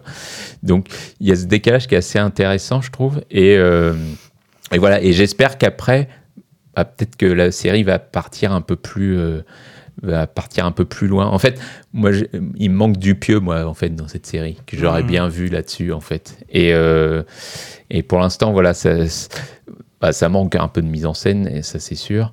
Et, euh, et ouais, bah, en fait, j'ai- j'ai pas envie de me moquer des personnages ou quoi que ce soit, mais euh, je sais pas, il me manque un truc pour que le rire soit plus franc, quoi. Enfin, Ouais, ouais, parce que euh, effectivement, le il y, a le- il y a le budget, mais c'est c'est- faut pas faut pas non plus qu'on qu'on en fasse un, un, un argument euh, massu parce que faire rire, Je- ça demande pas de budget, a priori. voilà, c'est ça. Et puis euh, OCS Signature a su prouver euh, avec Irresponsable, avec euh, euh, le dernier qu'on a vu, voilà, la dernière série qu'on avait Ouais, chroniquée, qui était très bien aussi et qui a fait, a fait à partir de rien. On est vraiment nuls. Là, pour moi, le problème, enfin, pas un problème, mais par rapport à ce que tu dis, Besoin d'amour ce Besoin d'amour, merci. Euh, le truc, c'est que le format favorise un- une sorte de, de plan vignette, c'est-à-dire que les, les plans peuvent pas durer. On Mm. peut pas s'attarder. Et il y a tout un truc, notamment autour de sa famille, de son gamin, à qui on met une sorte de d'équivalent oui. d'appareil dentaire, mais euh, pour- enfin un trait orange mécanique euh, où euh, ça- en gros ça l'empêche de rire, sinon ça lui fait mal.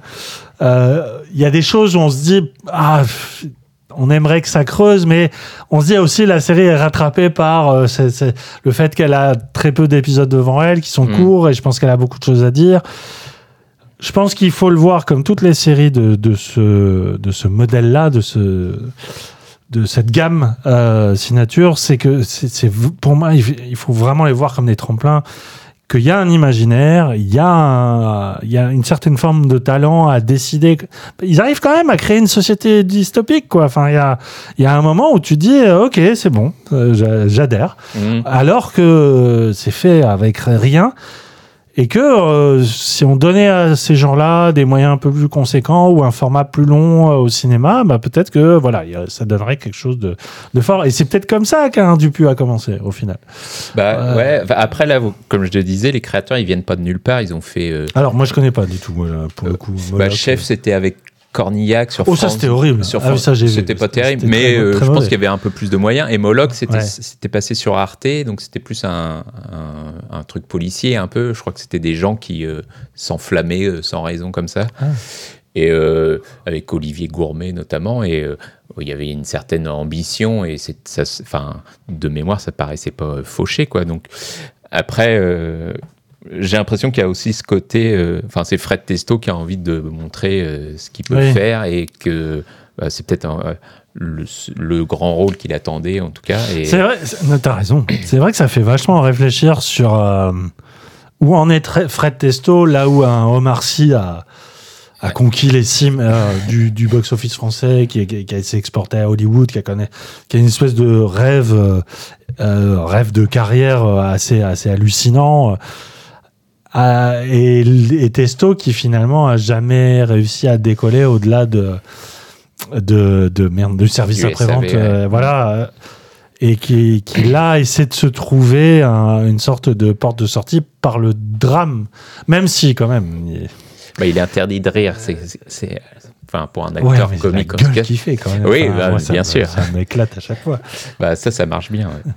Mais euh, ouais, ouais, je, j'attends de voir. Je- je- Il y a vraiment un gros potentiel, je trouve, Oui. et, euh, et la série peut encore se, se, se libérer un peu. Enfin, en tout cas, j'espère. Ouais, ouais, ouais, à surveiller euh, ça de près. Donc, c'est sur OCS. Euh, 9 épisodes depuis le 14 C'est ça. septembre et ça arrive tous les jeudis. Euh, on passe une autre série française, cette fois sur Canal+. Il s'agit de 66.5. C'est l'avocate qu'il nous faut. Tu fais parisienne en même temps, t'es d'ici. T'es pas cramé avec les voyous, mais t'as pas oublié les codes. En plus, t'es une femme. Celle qu'il nous faut. C'est moi qui fixe les tarifs. Ici, c'est pas Paris, c'est la jungle. Non mais attends, mais tu me prends pour qui? T'as oublié d'où je viens? Je sais pourquoi t'es là. Ton mari. Personne te retient, retourne à Mauvigny.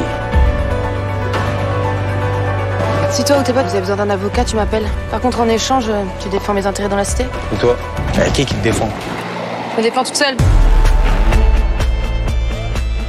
Promise à une brillante carrière d'avocate au barreau parisien, Roxane Bauer voit son rêve soudain basculer. Le jour où son mari, avocat, lui aussi, se voit accusé de viol.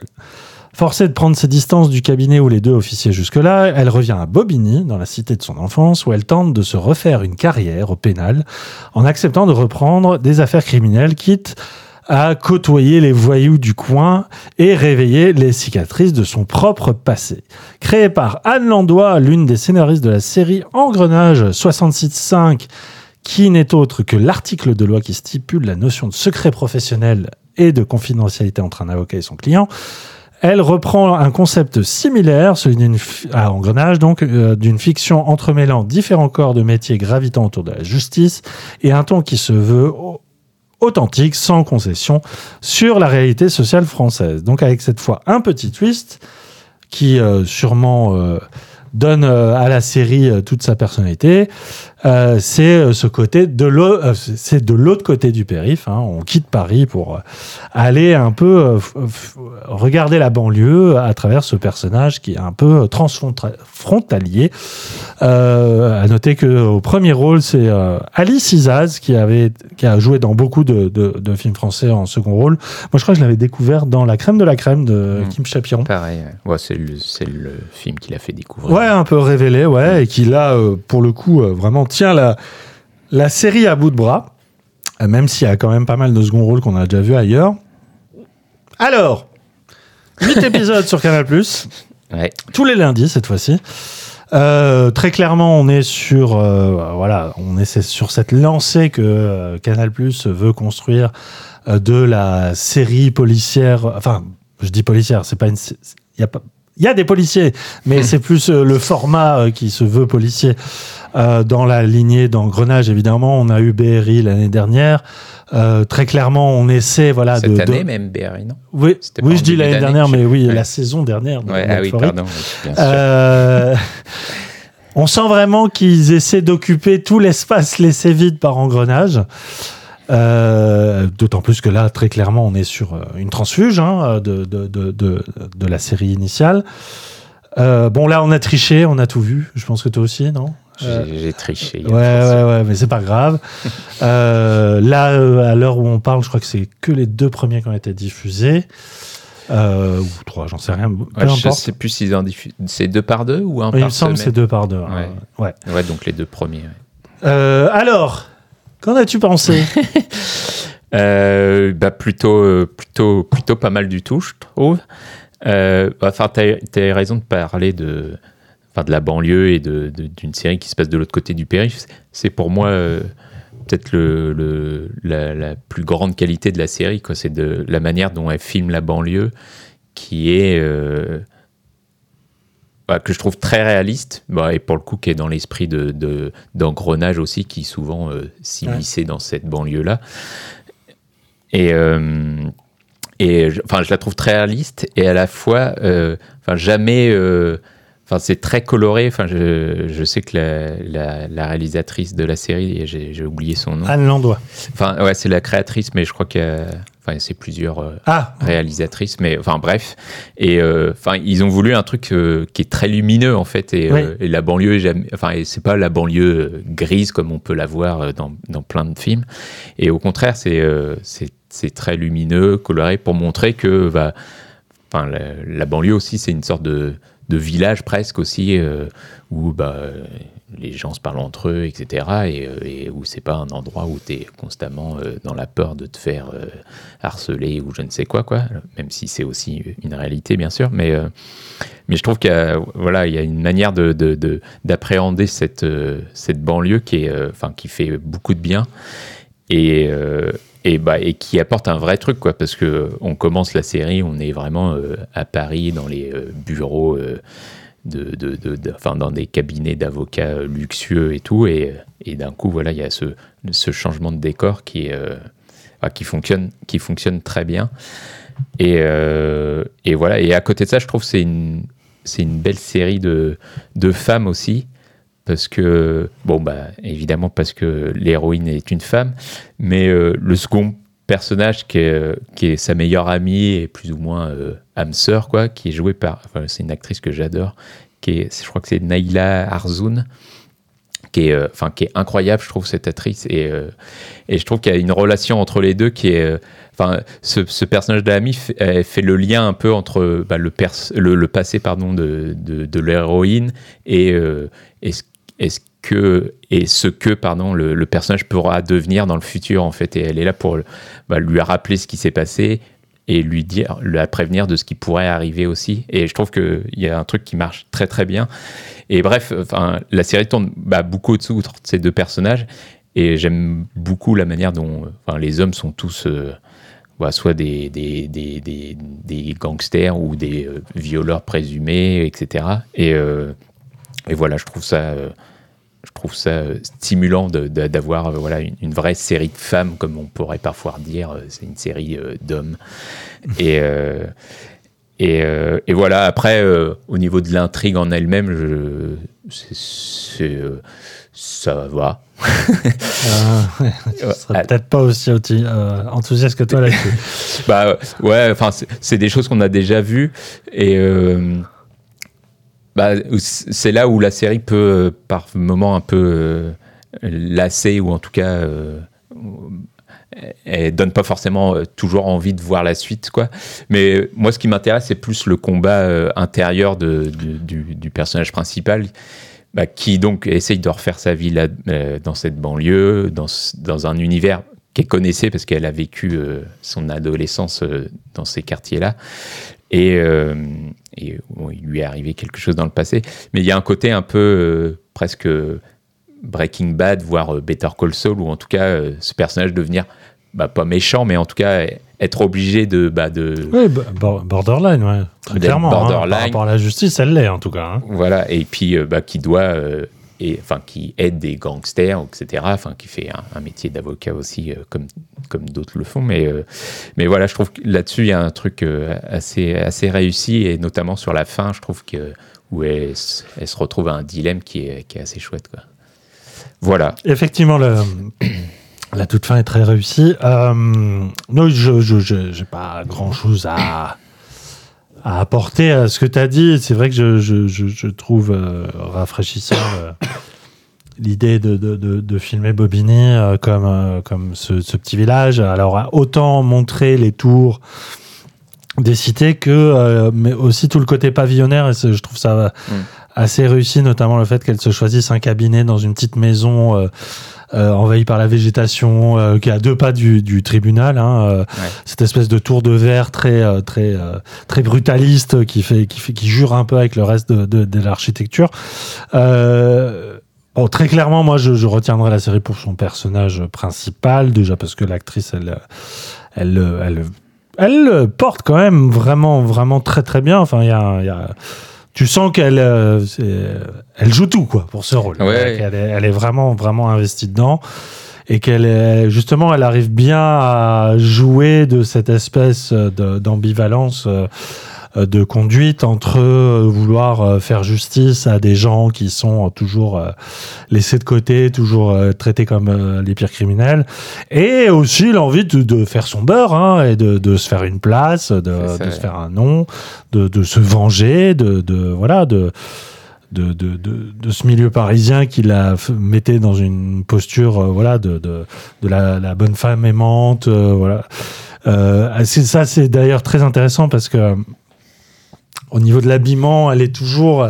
Tu sens vraiment que c'est c'est euh, c'est quelqu'un qui a changé de niveau de milieu social dans sa façon de s'habiller et qu'elle a gardé ça. Elle est toujours avec des des des, des colliers, des bracelets incroyables euh, qui ont l'air de valoir des milliers d'euros. Et il y a il y a y a y a- ce côté-là qui est montré juste pas pas par le jeu mais par le- le- l'accessoire que je que je trouve plutôt plutôt réussi. Je trouve que les les seconds couteaux sont sont très bien à l'exception euh, de ce fameux Raphaël Acloc, donc qui joue, euh, je crois que c'est Bilal dans, Bilal, le, euh, dans, le, dans la fiction, qui est donc à la fois son ancien crush quand elle était euh, quand elle était ado, euh, qui, est, qui est aussi une sorte, c'est pas le parrain local, mais on va dire que c'est un mec qui fait des magouilles à droite à gauche pour les parrains locaux. Euh, et bon, euh, ça va forcément voilà, créer des situations de, de- de tension un peu, euh, un peu sentimentales avec elle. je trouve l'acteur vraiment pas bon. euh, je trouve ouais. son personnage complètement falot. et, et en fait, il y a, y a tout un développement dans les derniers épisodes qui m'ont complètement sorti de la série. Parce que, bon, déjà, j'ai du mal à m'intéresser à l'enquête policière. Qui est autour- euh, Après, c'est un truc qui se veut très banal. C'est Oui, un, oui. un, un deal de coke qui tourne, tourne mal et qui, euh, voilà, qui euh, crée des inimitiés entre divers gangs, euh, qui, surtout au sein du même gang, va mettre en péril la, la vie d'un jeune, d'un jeune dealer euh, qui est campé par Melvin Boomer, qui est un super acteur qu'on avait vu dans. Le Monde de Demain, qui jouait Joey Star, euh, jeune, euh, qui est toujours aussi bon là-dedans aussi. Ouais, ouais, carrément. ouais. Mais en fait, Engrenage, moi j'adorais parce qu'il y avait vraiment cette notion d'engrenage, même dans les fils rouges narratifs. C'est-à-dire que d'une enquête souvent très sordide de- d'assassinat euh, découlait euh, bah, finalement la mise en euh, relief d'un réseau, quel qu'il soit, de drogue, de, trafic humain. Et, et j'a- j'adorais la façon dont la série sinuait à travers ça, euh, tout en restant très très proche de ses personnages principaux. Enfin, il y avait, c'était vraiment de la dentelle, quoi. Il y, y avait un truc dans Engrenage qui était brillantissime sur l'écriture que je retrouve pas ici. Euh, je, je retrouve une, un pitch de série française policière comme on peut en voir sur le service public.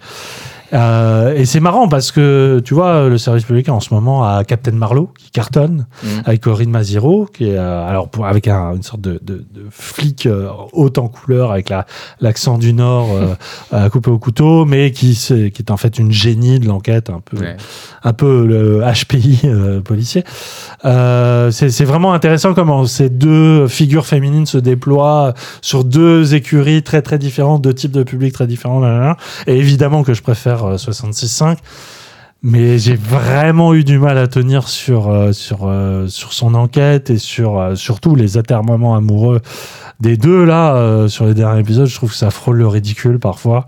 Les allers-retours incessants, enfin, c'est- c'est- ça n'en finit pas. Je dis pas que ça n'existe pas dans la réalité, je dis juste que c'est pas intéressant à l'écran. Ouais. Parce qu'il y a eu un petit débat avec ma compagne là-dessus. Et la, la question, c'est pas de remettre en question les, les goûts de ce personnage féminin ni de son attirance.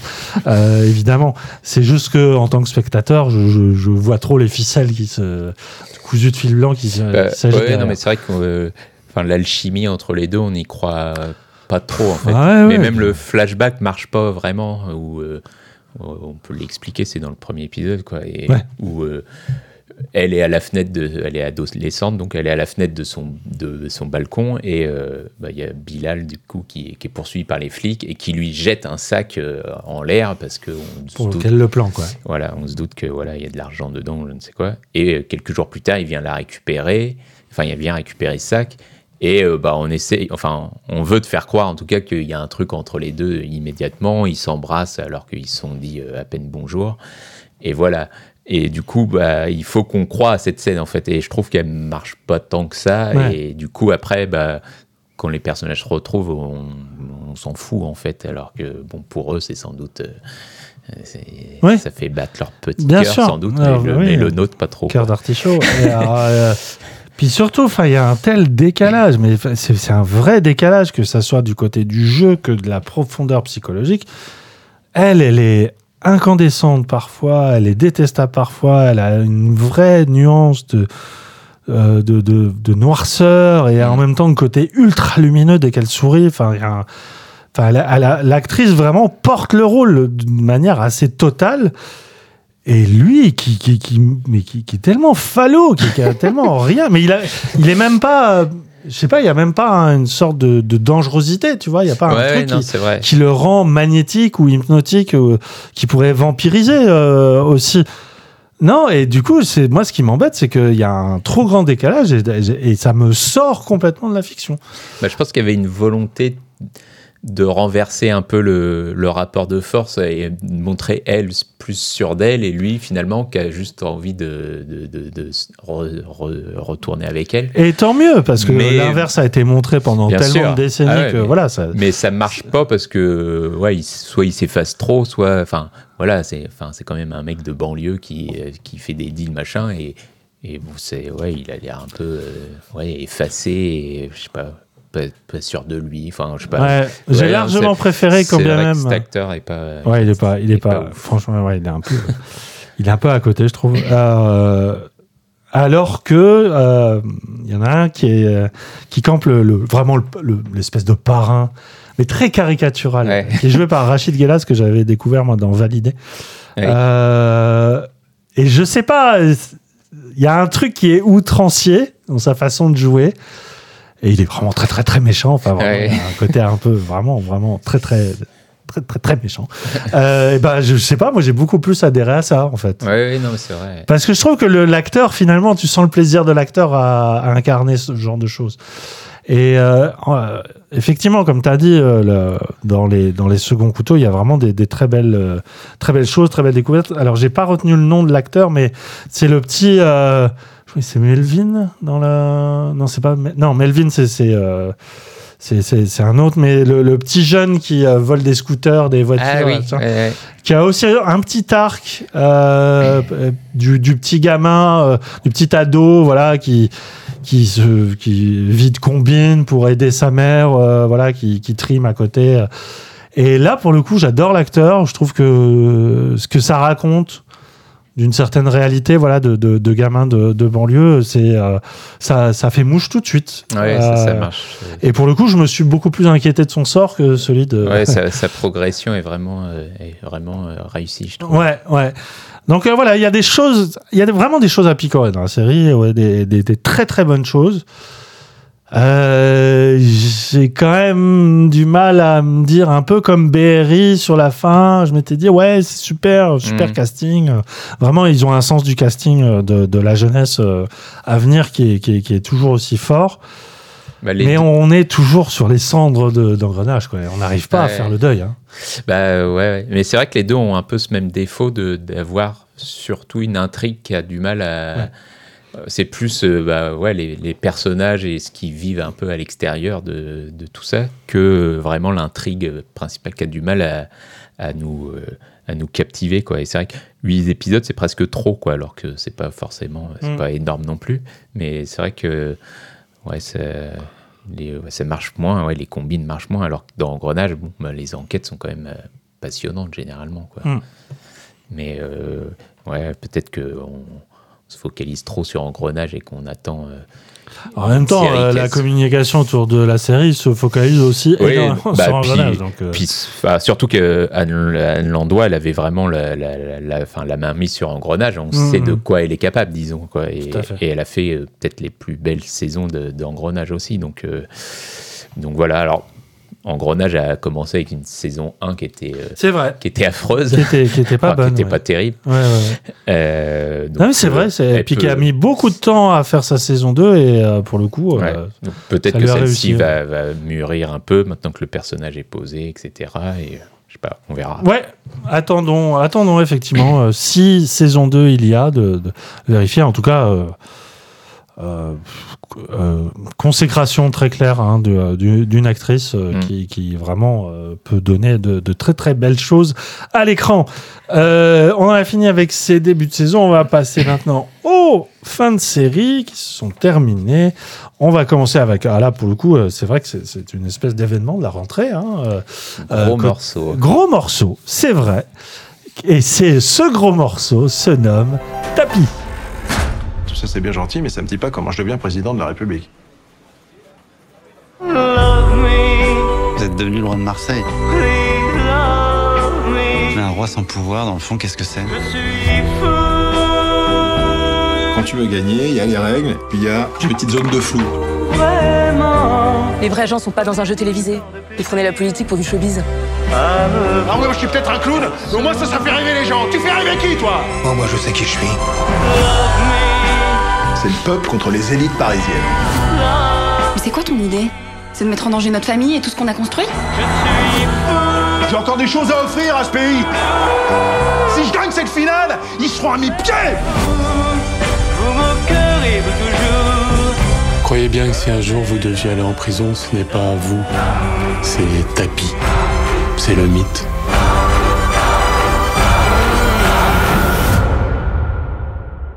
C'est le rêve. Au milieu des années 60, Bernard Tapie veut réaliser tous ses rêves. Il cherche d'abord à percer dans la chanson avant de se lancer dans les affaires, la politique, puis le sport. Portrait très romanesque qui s'inspire néanmoins de faits réels, cette nouvelle série Netflix retrace en surface, on va y revenir, la carrière mouvementée de l'homme d'affaires, retraçant ses réussites comme ses échecs. L'idée d'un tel, biopic, pardon, l'idée d'un tel biopic germe dans la tête de Tristan Seguela il y a dix ans, alors qu'il tourne un film avec Laurent Lafitte. La série débarque seulement maintenant sur Netflix et fait pas mal parler d'elle déjà pour plusieurs raisons qu'on va évoquer sans plus tarder.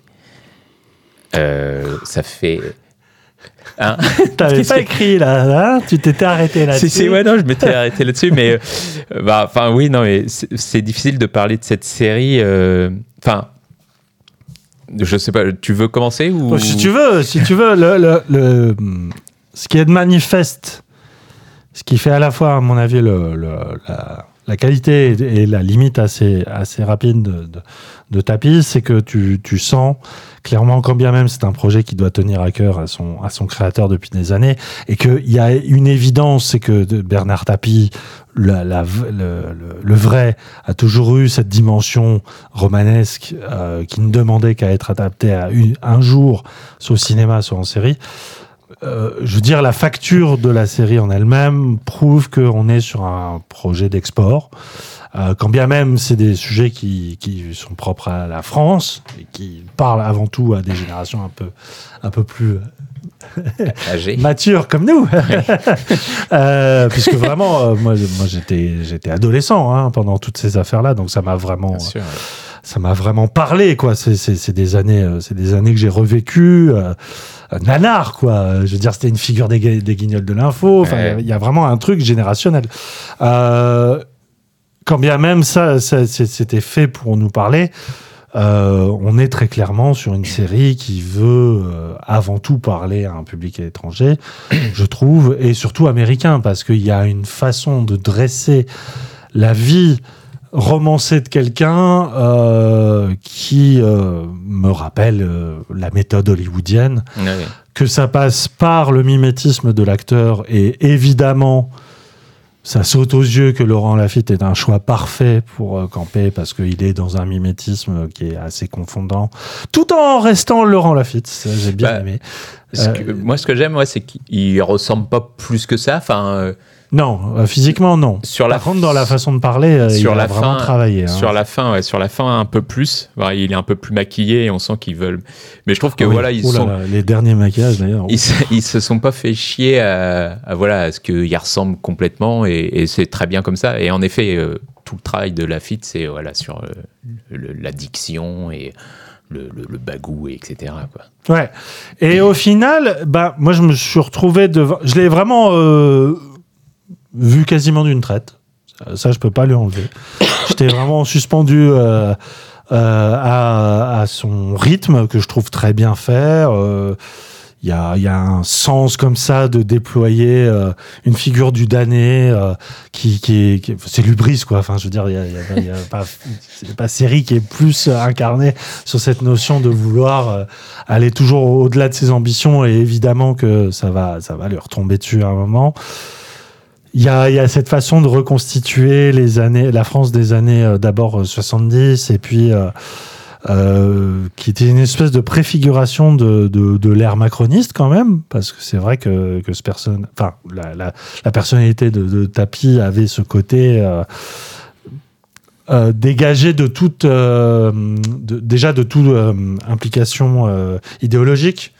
Alors, il a été ministre euh, sous la- un gouvernement de socialiste, mais bon, euh, Mm.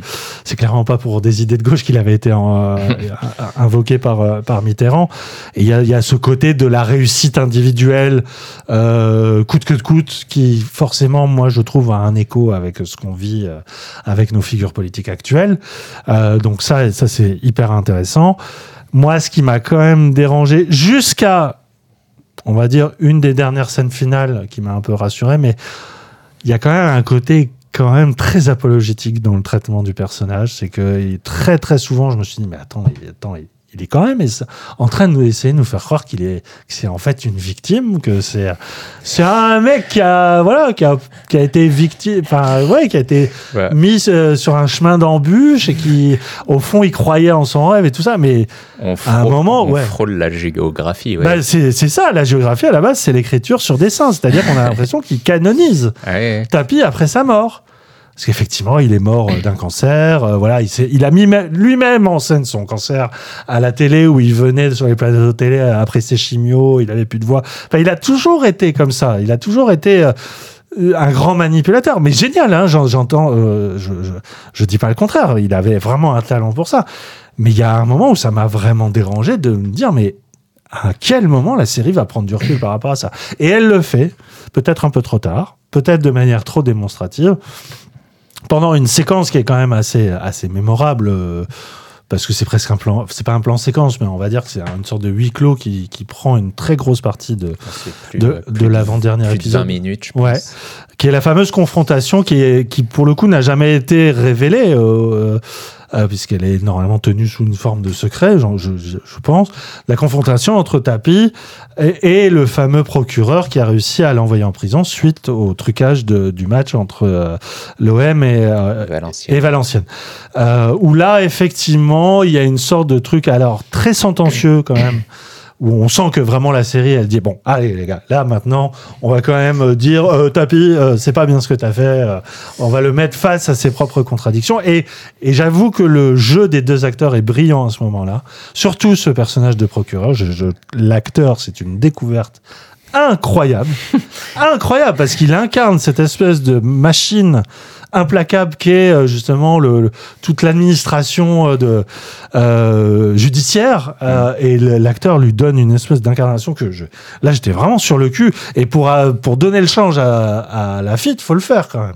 Et vraiment là c'est une espèce de ping pong qui est assez magistral en termes de direction d'acteur mais surtout, c'est ce moment où tu dis bon, ah, enfin quoi, un, minimum, un minimum d'avis critique sur ton personnage, parce que au bout d'un moment, j'en pouvais plus, ça devenait dégoulinant quoi.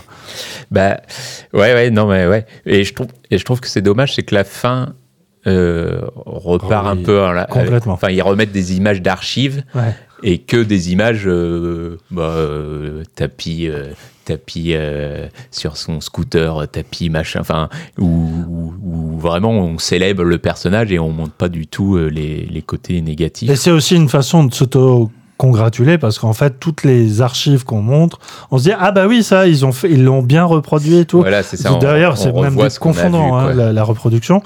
Et euh, oui oui. Non, mais il y a, oui, y Bah, a cette- ce côté- ouais, qui, qui au On final à la me- messe, quoi. Ouais, c'est ça, qui au final me laisse, me fait dire bon bah ils étaient un peu obligés de dire que quand même euh, il avait il avait déconné, mais euh, mais ouais voilà, il- enfin moi j'ai en fait ça aurait pas été un biopic de Tapi, c'était une série géniale, je trouve. Enfin, je trouve que c'est vraiment une super série sans ça. Mais euh, voilà, je peux pas mettre de côté C'est difficile de mettre de côté, que voilà que c'est tapis et que la série passe sur plein de choses euh, et, volontairement enfin en tant que série, ça marche bien parce qu'il y a des ellipses où d'un coup on passe de plusieurs années et on comprend que euh, euh, bah, il est devenu d'un coup propriétaire d'Adidas ou des choses comme ça. Mais il y a plein de choses qui sont complètement mis sous silence. Enfin, tous les problèmes qu'il a eu avec le Crédit Lyonnais, Oui, etc. ouais. Euh, même avec sa femme, après, il y a eu des choses où euh, il a laissé un peu euh, dans la merde, etc. Ah oui, je sais plus combien de millions de dettes elle a. c'est ça. et, et voilà, et tous ces trucs-là. Enfin, voilà. Après, à ce qui paraît, la série a été quand même supervisée par Dominique euh, donc euh, Tapi.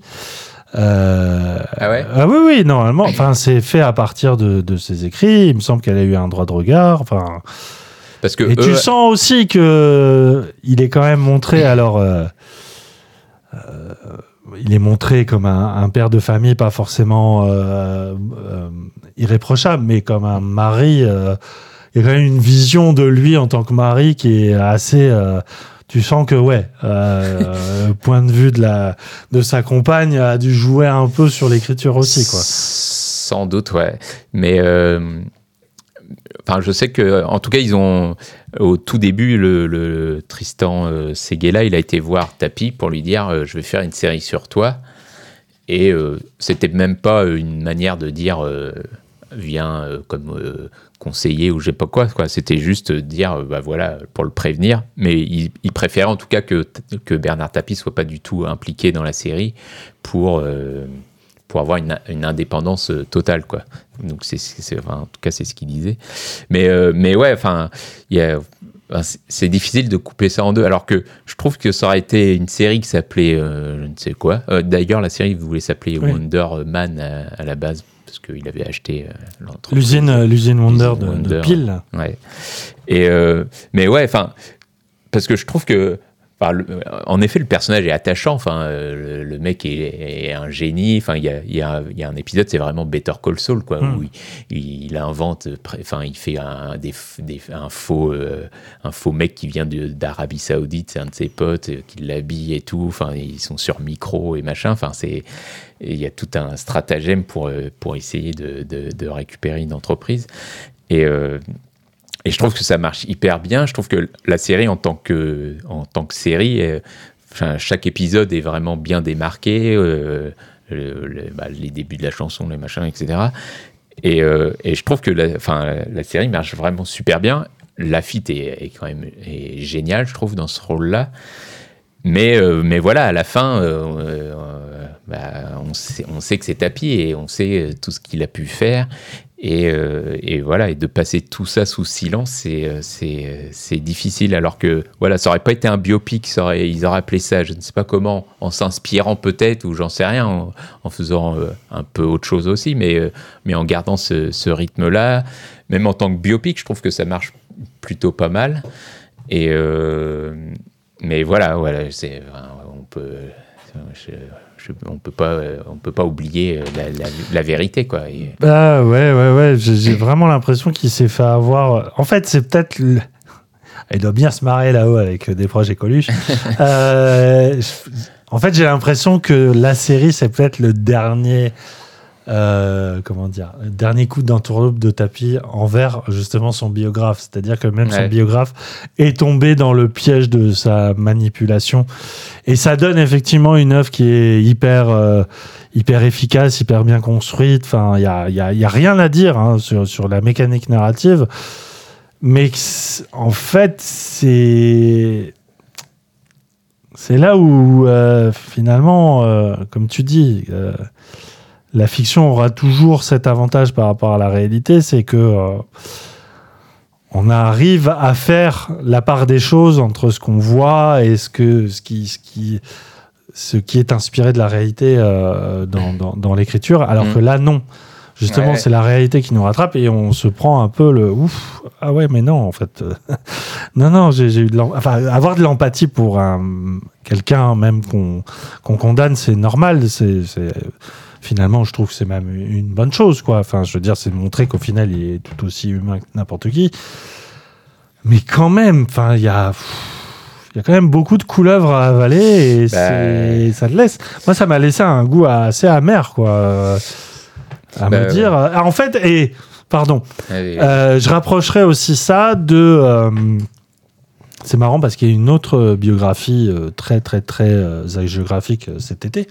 C'est Bardot euh, sur le Mhm. service public euh, qui, est, qui est très intéressante parce qu'elle est vraiment construite pareil, euh, une espèce de respect de la forme euh, documentée, euh, aut- authentique, avec une actrice qui essaie vraiment de reproduire euh, le jeu de Bardot, euh, qui essaie vraiment de se plonger dans le cinéma de cette époque-là, de, de, de réfléchir en quoi Bardot euh, euh, a marqué son époque au-delà de son corps, au-delà de son jeu, mais que vraiment elle a incarné cet idéal de liberté qui manquait à la France et qui est passé par le cinéma. Et tout ça, voilà, euh, pousse à une forme de de- d'identification et de d'empathie, au point qu'à un moment tu te dis mais attends mais oui, euh, mais il faut pas oublier ce qu'elle est devenue aussi. Il y a cette espèce de de- d'idéalis- idéalisation du passé. Et euh, ces deux trucs-là, tu te dis mais ils auraient été faits à la même époque où les personnalités vivaient encore là, là, là, Ça serait, ça serait pareil, quoi, parce que il manque le côté euh, série de 2023. Mm. Il, rend- il manque le côté, euh, bah maintenant on, est, on a passé ça, qu'est-ce qu'on peut dire avec le recul qu'on a, maintenant qu'on sait, quoi? Et Ouais, c'est un peu ouais. dommage. Bah, ce, ouais, ce qui est dommage, c'est que, bah, comme tu disais, je trouve que la série, euh, bah, quand il parle de politique ou de choses comme ça, de problèmes sociétaux, elle fait vachement écho à, à, la- Ouais. à- à- à- à aujourd'hui, quoi. Et euh, mais par contre, euh, sur le personnage, euh, non, il n'y a pas du tout de, de, de- de recul ou quoi que ce soit. Et, et, et, enfin, enfin, moi, j'avais complètement de l'empathie pour lui. Enfin, il y a un moment où j'ai presque oublié que c'était Bernard Tapie parce Mhm. que tellement. euh, Je le trouvais génial ce personnage quoi en vrai et, même touchant. Enfin on au début je trouve avec son père il y a un truc qui est, assez fort où on sent que bah, s'il fait tout ça aussi c'est juste pour rendre son père fier de lui quoi et et il y a vraiment un truc comme ça où ah, il s'engueule mais en même temps tu sens que tout ce qu'il fait c'était pour son père ou presque. Et, euh, et puis bah, cette volonté aussi de sortir d'un milieu où euh, bah, euh, on te dit que tu nais fils d'ouvrier et tu resteras fils d'ouvrier toute ta vie et lui veut s'en sortir et que ça, qui sont des choses euh, euh, viables mais après euh, bah, avec quelle méthode il y est arrivé et c'est ça où c'est là où on, Un peu au chausse-pied, quoi. on peut pas euh, voilà on peut pas on peut pas lui pardonner tout ça quoi Hmm. Ouais, ouais, mais ça reste effectivement un objet assez passionnant hein, à analyser, mais pas forcément très aimable au final. quoi. Bah, il y a, retenir. ouais, il y a vraiment, euh, il y a deux séries. Enfin, euh, si j'oublie tout le, et que je garde que la fiction et tout ça, je trouve vraiment, je la trouve d'une efficacité assez redoutable. Et Mm. comme tu disais, la dernière scène, elle est, elle est incroyable. Enfin, la, la grande scène de confrontation, elle est incroyable. Mais, euh, mais voilà, je peux, euh, voilà, ce, On peut pas, on peut pas mettre de côté. c'est, écrit tapis au générique. quoi. Bah voilà. Donc au tapis, tapis. Euh, pff, euh, bref, on va terminer euh, le Ouais, tour d'horizon. ouais. Ah bah finalement une série de l'été, hein, parce que elle a, il me semble que c'était au mois de juin qu'elle avait repris euh, la suite d'une série qui Non, nous avait beaucoup enfin, marqué. euh, elle est, je crois, elle est sortie mai ou juin sur FX. Ah oui, chez nous, elle un est, peu plus est tard. dispo sur Disney Plus et en tout cas en France euh, mi-août, le 15-16 août, un truc comme ça. Il s'agit donc de la deuxième saison de The Bear. This is coming from a place of wanting to start fresh and clean. This is going to be a destination spot. We drafted a quick term sheet. We need more money. Will you turn that thing off, please? How's it not making you insane? I don't mind it. It's a facelift, it's not a gut. Bear, it is a facelift and a gut. It's gonna take six months to open. Six months? That's being What, confident? cocky. Crazy. Still thinking chaos menu? Yeah, chaos menu, but um, thoughtful. Ugh, gross. We need like a reset. I'm trying to start from a place of positivity. Après avoir sauvé The Bear, donc le restaurant de son frère qui courait à la faillite, Carmen Berzato revient, entourée de son équipe haute en couleur pour se donner un nouveau défi. Transformer la sandwicherie en un restaurant gastronomique, fort de sa formation initiale, et ce malgré les turpitudes et soubresauts qui agitent ses relations avec ses employés, à commencer par Sidney, son associé, et Richie, son cousin quelque peu sociopathe. Découverte l'année dernière sur Disney+, qui a donc les droits de distribution en France. hein. La série est d'abord produite par le network américain FX. Bear nous avait épaté par sa vision sans concession de la cuisine, loin des cadrages ripollinés de la télé-réalité de Top Chef, filmé ici comme un chaos permanent, toujours au bord de la catastrophe. Son casting détonnant, mené par l'incroyable Jeremy Allen White et ses séquences mémorables de tension qui faisaient passer un petit boui-boui pour une véritable guerre des tranchées. Et c'est peu dire que l'on attendait fébrilement cette suite, non sans inquiétude non plus, sur l'éventualité qu'une telle expérience n'est pas faite pour se sérialiser sur plusieurs saisons. Saison 2, plus de moyens, plus de guests, mais aussi plus de personnages à creuser sur une dizaine d'épisodes. Le risque de se diluer était là. Et pourtant, et pourtant, Christophe. Et pourtant, ça s'est dilué, quoi. Ah Non, merde non, je- Ça aurait été génial. Euh, même si euh, le début m'a paru un peu. euh, Ouais. Je sais pas, euh, je, je trouve que ça. Je, je retrouvais plus le. le, le, le le- le- le- la La- dynamique, voilà, la dynamique de la, La saison fièvre 1, du la fièvre exactement. Ah, C'est vrai, bah, pour le coup, euh, quand bien même on, on retrouve des éléments euh, communs euh, aux deux, euh, c'est, je trouve qu'il y a un vrai changement de ton hein, dans cette deuxième saison. Bah, euh, oui, oui, quand même. Ouais, Et oui, ça passe par le début où tu es un petit peu déstabilisé parce que. Bah, euh, ouais, t'es un peu déstabilisé. Et je trouve qu'il y, a- il y a pas mal de personnages qui sont euh, mis à l'écart aussi au fil des épisodes. Mais la série, au bout d'un moment, les rattrape. Et même certains ont presque un épisode centré sur eux. Mhm. Et notamment euh, Richie. Richie, qui est à la fin. c'est euh, un des meilleurs épisodes. hein, qui explose complètement. Enfin, c'est euh, c'est c'est génial. Et, euh, et au final, voilà, je, je retrouve je retrouve ce que j'avais adoré dans cette série avec, comme tu dis, un petit un petit pas de côté ou un truc qui a un, un, un poil différent, mais qui est qui est tout aussi bien, sinon encore meilleur.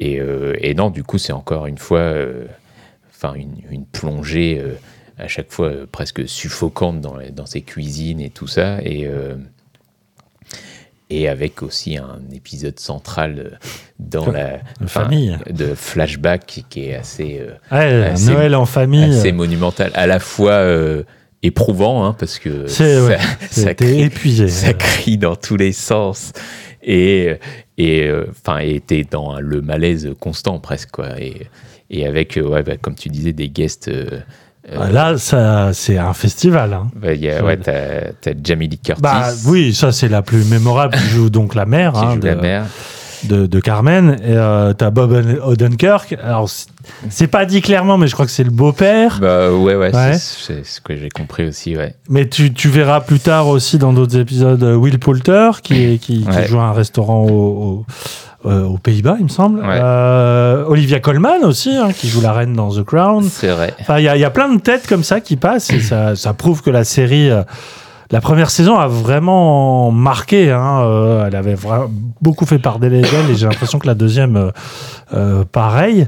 Euh, mais tu sens que oui, ils ont un peu plus les coups des franges pour euh, voilà, inviter des, des personnalités très très fortes bah ouais. qui explosent dans ce fameux épisode de Noël qui est, fou, Ouais, ouais, qui est qui est- presque trop. hein. Enfin, moi, ça. Au bout d'un moment, euh, puis ça vire, ça vire.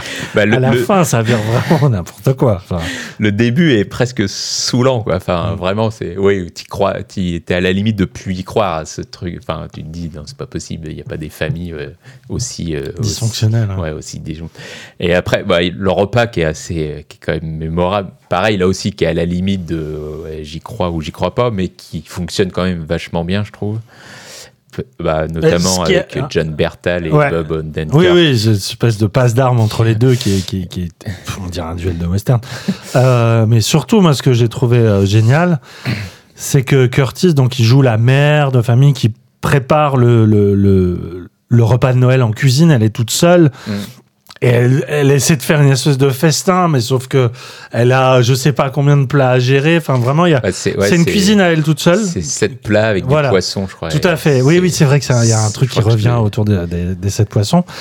Et en fait, on voit que tout ce côté ultra euh, volcanique de, de Carmen et même de, de- de son frère euh, par rapport à la cuisine vient d'elle. C'est-à-dire que ça, ouais. ça peut que mal se passer. Il y y y a un truc qui qui est de l'ordre de- en fait il faut que ça passe mal. Il faut pour être génial il faut pour créer il faut faut, faut que ça ça vire au cauchemar quoi. Cauchemar en cuisine.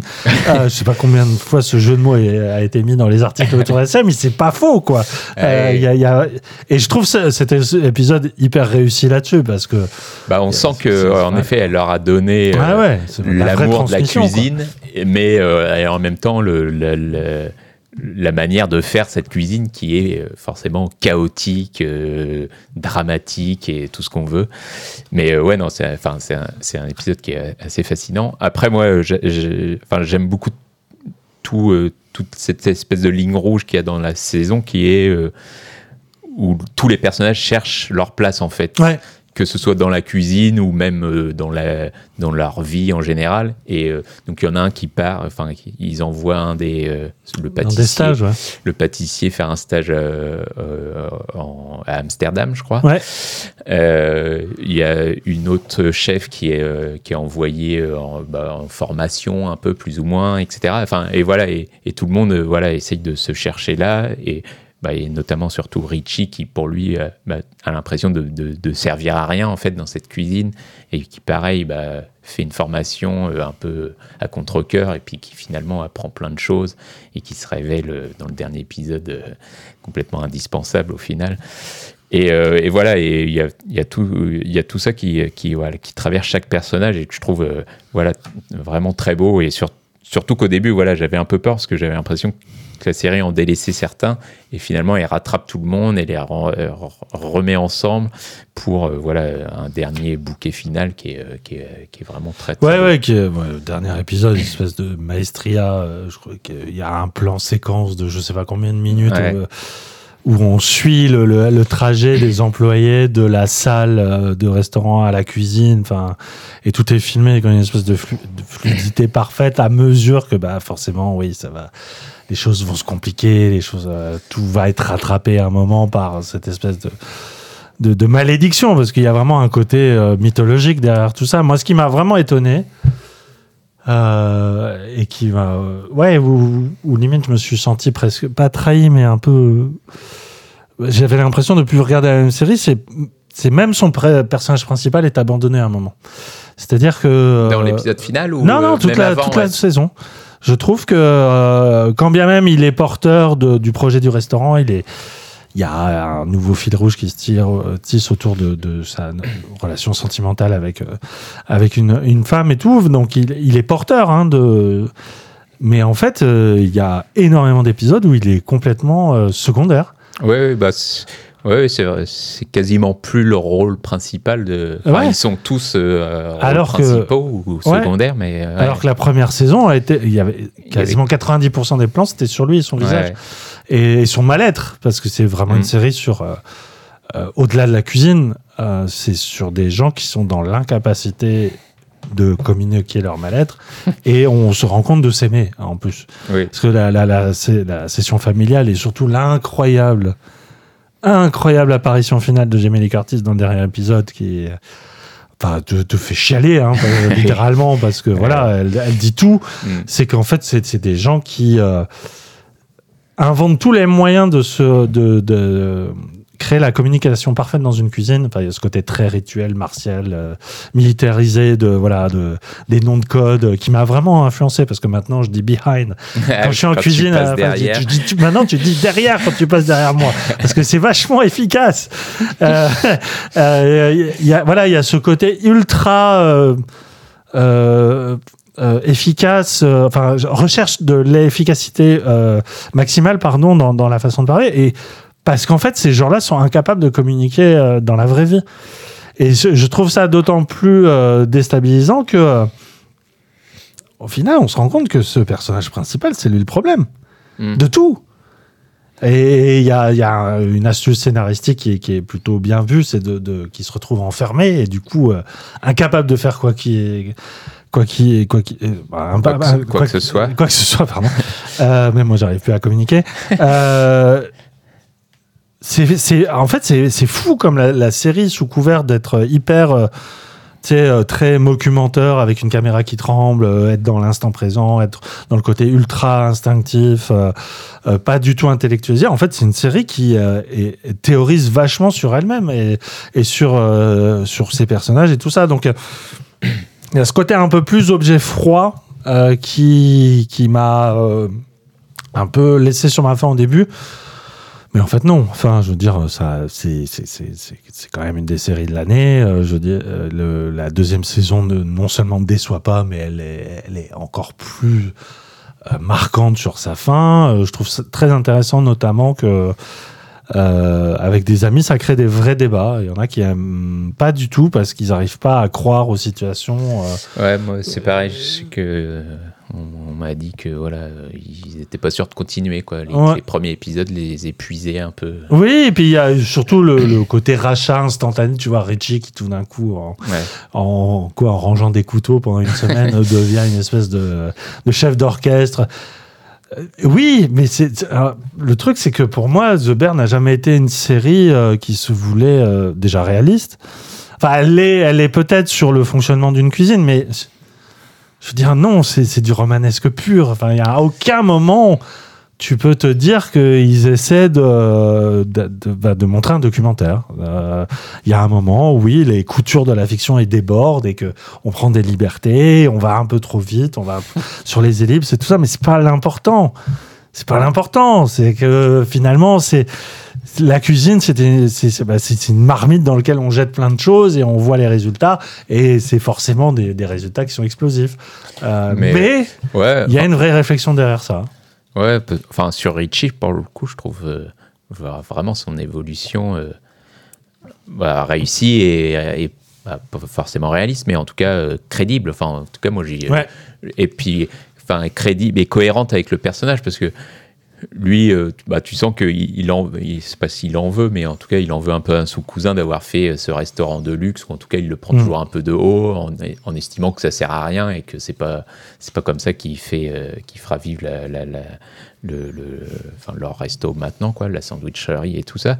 Et puis finalement, c'est en, en, bah, en étant un peu plus euh, en immersion avec, en effet, en rangeant que les couteaux et machin, bah, qui découvre que voilà, il y a, y a peut-être une, forme de, rigueur qu'il faut pour euh, qui, bah, qui lui permet de, bah, de, de- trouver sa place aussi et tout ça. Et, je- trouve que là-dessus, c'est plutôt, euh, enfin, plutôt réussi. Et puis, bah, on sent qu'il en a marre de faire ses couteaux, que ça dure un petit moment et qu'à un moment, on lui donne un peu plus sa chance et que bah, il arrive à, à faire des choses qui, euh, que même lui euh, soupçonnait pas forcément. Et, et ouais, pour le coup, enfin, sur ce personnage-là, en tout cas, je trouve ça plutôt, plutôt très réussi. Quoi. Oui, oui, non, mais non. vraiment dans l'ensemble, il y a un truc qui est. C'est fou parce que c'est. On, dit de tapis ou de je sais plus euh, quelle autre série on a, on a vu avant, que c'est des choses qui sont très écrites, enfin très maîtrisées, que ça laisse peu de place à, voilà, la. Comment dire à la liberté d'interprétation et que et qu'au final on est un peu les jouets de tout ça. Et c'est le cas. Je veux dire c'est un roller coaster émotionnel cette série. Ouais. mais euh, alors déjà c'est pas forcément une mauvaise chose. Si euh, du moment qu'on justement on, on ne prend pas le spectateur pour un con. Et j'ai jamais eu ce sentiment là je veux dire que que je sois manipulé en termes d'émotion si ça me posait problème je regarderais plus de séries télé depuis longtemps et de Bah, séries américaines depuis oui, longtemps non, mais c'est sûr. je pense que ça va bien au-delà de ça. Je pense que c'est une série qui parle avant tout enfin, de- de- de- d'une certaine forme euh, de, de personnage américain qui est dans l'incommunicabilité constante et qui et on sent à chaque fois c'est ça le plus douloureux on sent qu'il a tellement de choses à dire et que finalement il n'arrivera que à les dire par des gestes ou à une forme de maîtriser le chaos qui euh, marche pas forcément mais euh, c'est enfin il y a quelque chose de très très beau quoi derrière ça euh, même si même si c'est triste même si c'est dur à encaisser des fois la Ouais. fin la fin est quand même très amère enfin moi ça m'a Bah, c'est amer et assez cruel parce que Oui, c'est très cruel. C'est au moment où justement le personnage se, se dévoile Ouais. que bah, ouais, il le fait, il le fait voilà sans, sans savoir que une certaine personne l'écoute et que bah, c'était pas C'était pas qui pas le bon interlocuteur. mais euh, mais ouais ouais. Non et puis bon, même sur, sur sur la famille, même si elle a beau être euh, too much par moment.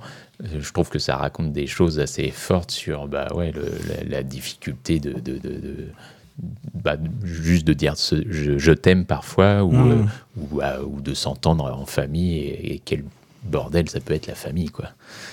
Ouais. Ouais, ouais, non, euh, constat, constat plus qu'amer, mais, mais, mais pas complaisant du tout et vraiment, euh, vraiment, vraiment The Bear. euh, alors, je sais pas du tout s'ils vont continuer.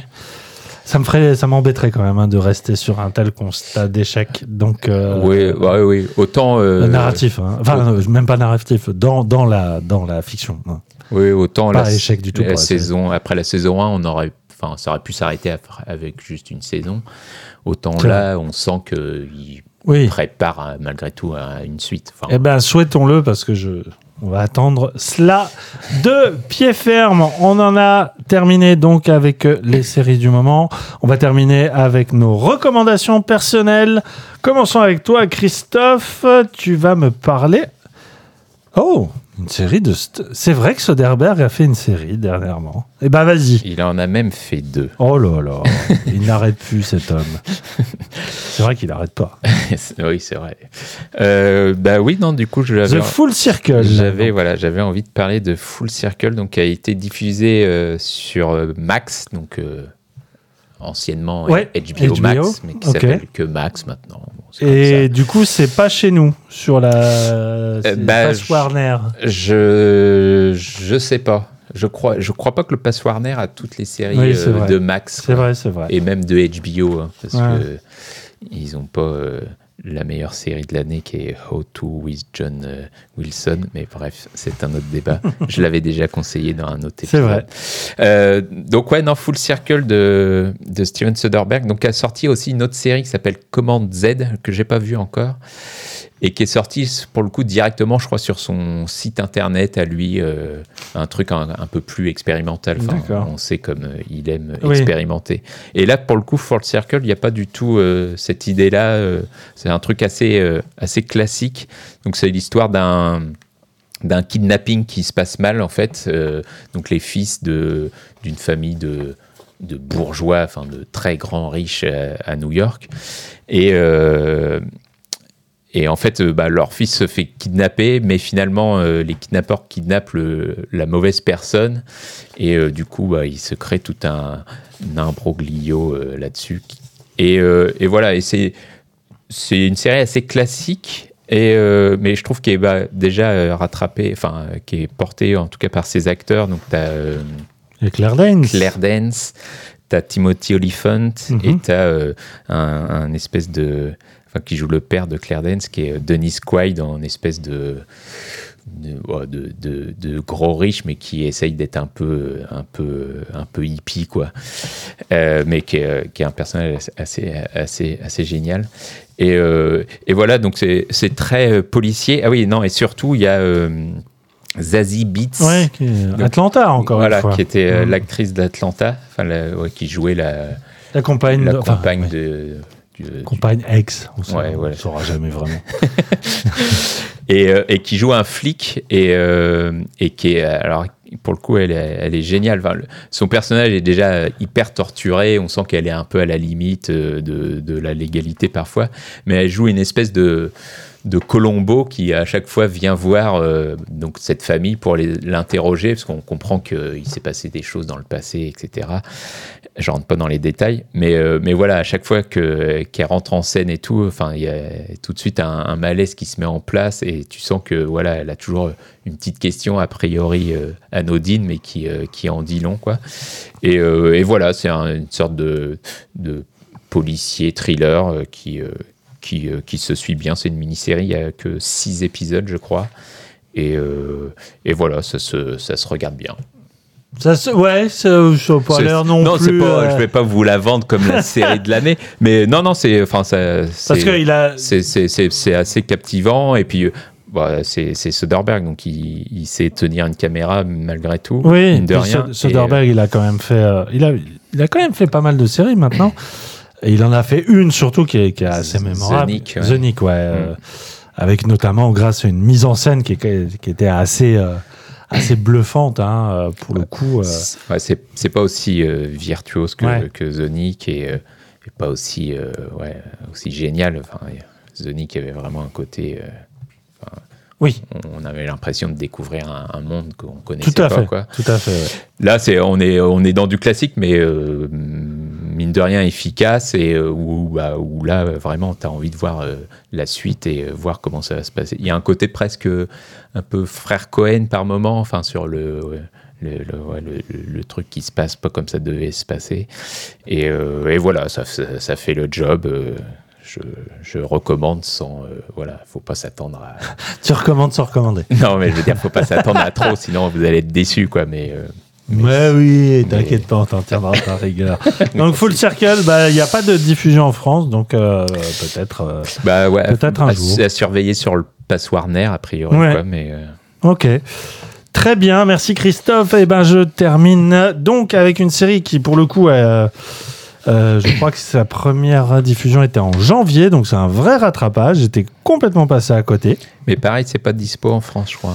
Et non, non, non, non, c'est vrai, ça s'appelle Poker Face. Mais, Euh, mais c'est- ça, ça, va, ça va être diffusé sur TF1 bientôt. Ah ouais, ah bah, très, très bonne nouvelle parce que pour le coup c'est une belle surprise. À la base c'est Peacock, donc c'est la chaîne de streaming. Euh, je sais plus si c'est NBC ou Ouais, euh, c'est c'est ça, c'est ouais. NBC, voilà, Euh, qui est une euh, une comédie, on va dire créée. Le showrunner est Ryan Johnson, donc cinéaste connu pour des films comme Looper et surtout le mal aimé épisode 8 de, de Star Wars, euh, qui fait aussi, euh, qui a cartonné là sur euh, sur Netflix. Et, Ouais, euh, avec, euh, à couteau tiré et puis Glass Onion. Voilà.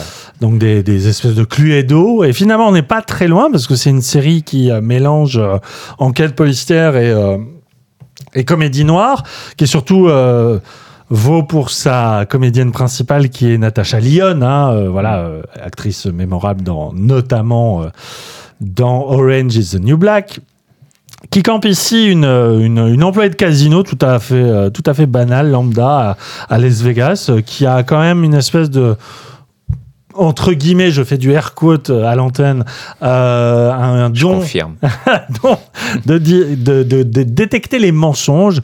Et en fait, elle est liée, euh, malgré elle, à une espèce d'affaire sordide de règlement de compte euh, d'un ma- d'un mafin- d'un mafieux un parrain de la mafia qui fait assassiner quelqu'un, elle est témoin de ça, et du coup elle se rend compte que ça, bah, elle est obligée de fuir hein, de, à toute berzingue pour ne pas se retrouver elle-même euh, dans du ciment, et en fait la, série fait croire à un fil rouge alors que c'est quelque chose d'extrêmement conceptuel puisque euh, à chaque épisode c'est une espèce d'affaire, d'histoire qui semble tout à fait décorrélé euh, du personnage principal. Bah, déjà parce qu'on change de cas, on change d'état à chaque épisode. Ça se passe vraiment euh, sur toute la cartographie des États-Unis. Et c'est assez fou parce que euh, c'est souvent des histoires de, de meurtres de assez, assez minables, quoi. Enfin, des, des, des, des, meilleurs amis qui se font des crasses ou alors des gens qui tuent quelqu'un par erreur et qui fuient comme des lâches. Ce côté très Cohen aussi, je trouve. Euh, et c'est marrant parce que des fois, l'épisode, jusqu'à la moitié de l'épisode, se déroule, se déroule sans Lyon. On voit le crime. On voit le crime et on voit comment ils essaient de masquer ça. Et en fait, Lyon joue, tu parlais de Colombo, c'est vraiment un Colombo féminin. C'est-à-dire qu'elle tombe souvent par hasard sur, euh, sur eux et comme elle a ce sixième sens, elle enquête un peu innocemment euh, de son côté, euh, mais surtout en les faisant parler. Et au final, elle arrive toujours à les confondre. Et c'est, euh, je trouve ça hyper, euh, hyper malin dans son format parce qu'on est sur un truc qui est très, euh, très série, très euh, formula show, comme on dit. Et en même temps, il y a quelque chose qui passe par cette espèce de jeu euh, très, enfin que moi j'adore, euh, très malicieux de, de Lyon, quoi, qui a, qui a toujours cet accent très traînant, euh, ce, ce, ce visage un peu droupi, euh, voilà, euh, euh, un peu, qui joue un peu les loseuses, quoi, et qui en fait est un cerveau de génie. Et, et je trouve que la mécanique justement de, de thriller et d'enquête est vachement plus intéressante dans la série là que dans les films de Ryan Johnson où euh, pour le coup je m'ennuie assez vite. euh, Ah oui. il y a un côté euh, peut-être un peu trop ludique et conceptuel qui là je trouve passe par le filtre de la de, de, de la série et puis surtout ce, ce, ce talent à dépeindre les États-Unis dans tu sais c'est que des décors de motels de de de, de, de, de banlieue borgne et tout, enfin des trucs qui sont tout sauf exotiques, tout sauf touristiques. Et ça marche hyper bien. Je trouve qu'il y a un, un talent euh, d'écriture, de portraits, de personnages comme ça, un peu. C'est même pas des laissés pour compte, c'est même pas des criminels, c'est juste des gens à qui, bah, un jour ça leur arrive et euh, Ouais. comme ils sont euh, un peu comme nous, un peu médiocres, un peu fallots, euh, bah, pour toi. Ouais, désolé. Je sais pas, il y a un truc qui marche hyper bien au-delà de l'enquête policière. Donc, euh, euh, les premières saisons euh, qui apparemment a très bien marché au point d'être renouvelée, euh, je pense, pour le début de l'année prochaine. Ça s'appelle Poker Face et c'est sur les internets et c'est vachement bien. Et ça sera sur TF1. Ouais. Voilà, donc vraiment, vraiment, si vous l'avez pas vu, faites comme moi, rattrapez-le, c'est une très belle surprise. Mon cher Christophe, on en a terminé pour cette émission de rentrée. Je ne sais pas combien on est au compteur. On est à 2h10. Ça va. On a fait pire. On, On a, a fait, largement pire. On pensait faire plus court, mais au final, allez, oh, c'est la rentrée, il faut parler quand même des choses. Hein, on avait tout un été à rattraper. J'espère que. Je me rends compte qu'on a oublié une série éventuellement. Ah mince. The, The Resort. Je sais pas, tu, tu l'as vu ou pas? Je me suis endormi devant le premier. mais je veux bien le rattraper pour la prochaine. On en parlera un jour. Voilà. C'était pas, c'était pas si bien que ça au final. Ah, pour ça. Je me suis un peu ennuyé. Peut-être. Peut-être, euh, bah peut-être à la prochaine. En tout cas, merci, merci de nous avoir écoutés. J'espère qu'on a été, euh, si, si ce n'est de bons conseils, de bons débats. Euh, Christophe, je te dis à la, à la prochaine. Alors, on promet rien. Non, c'est Voilà. pas notre Comme ça, vous aurez la bonne surprise de nous voir débarquer peut-être un peu plus tôt que vous pensiez. Dans trois mois. Quoi. Non, ou deux déjà, c'est pas mal. Allez, peut-être un. Euh, Allez. Allez, à on- demain. on verra. à bientôt. Ciao, merci. Ciao.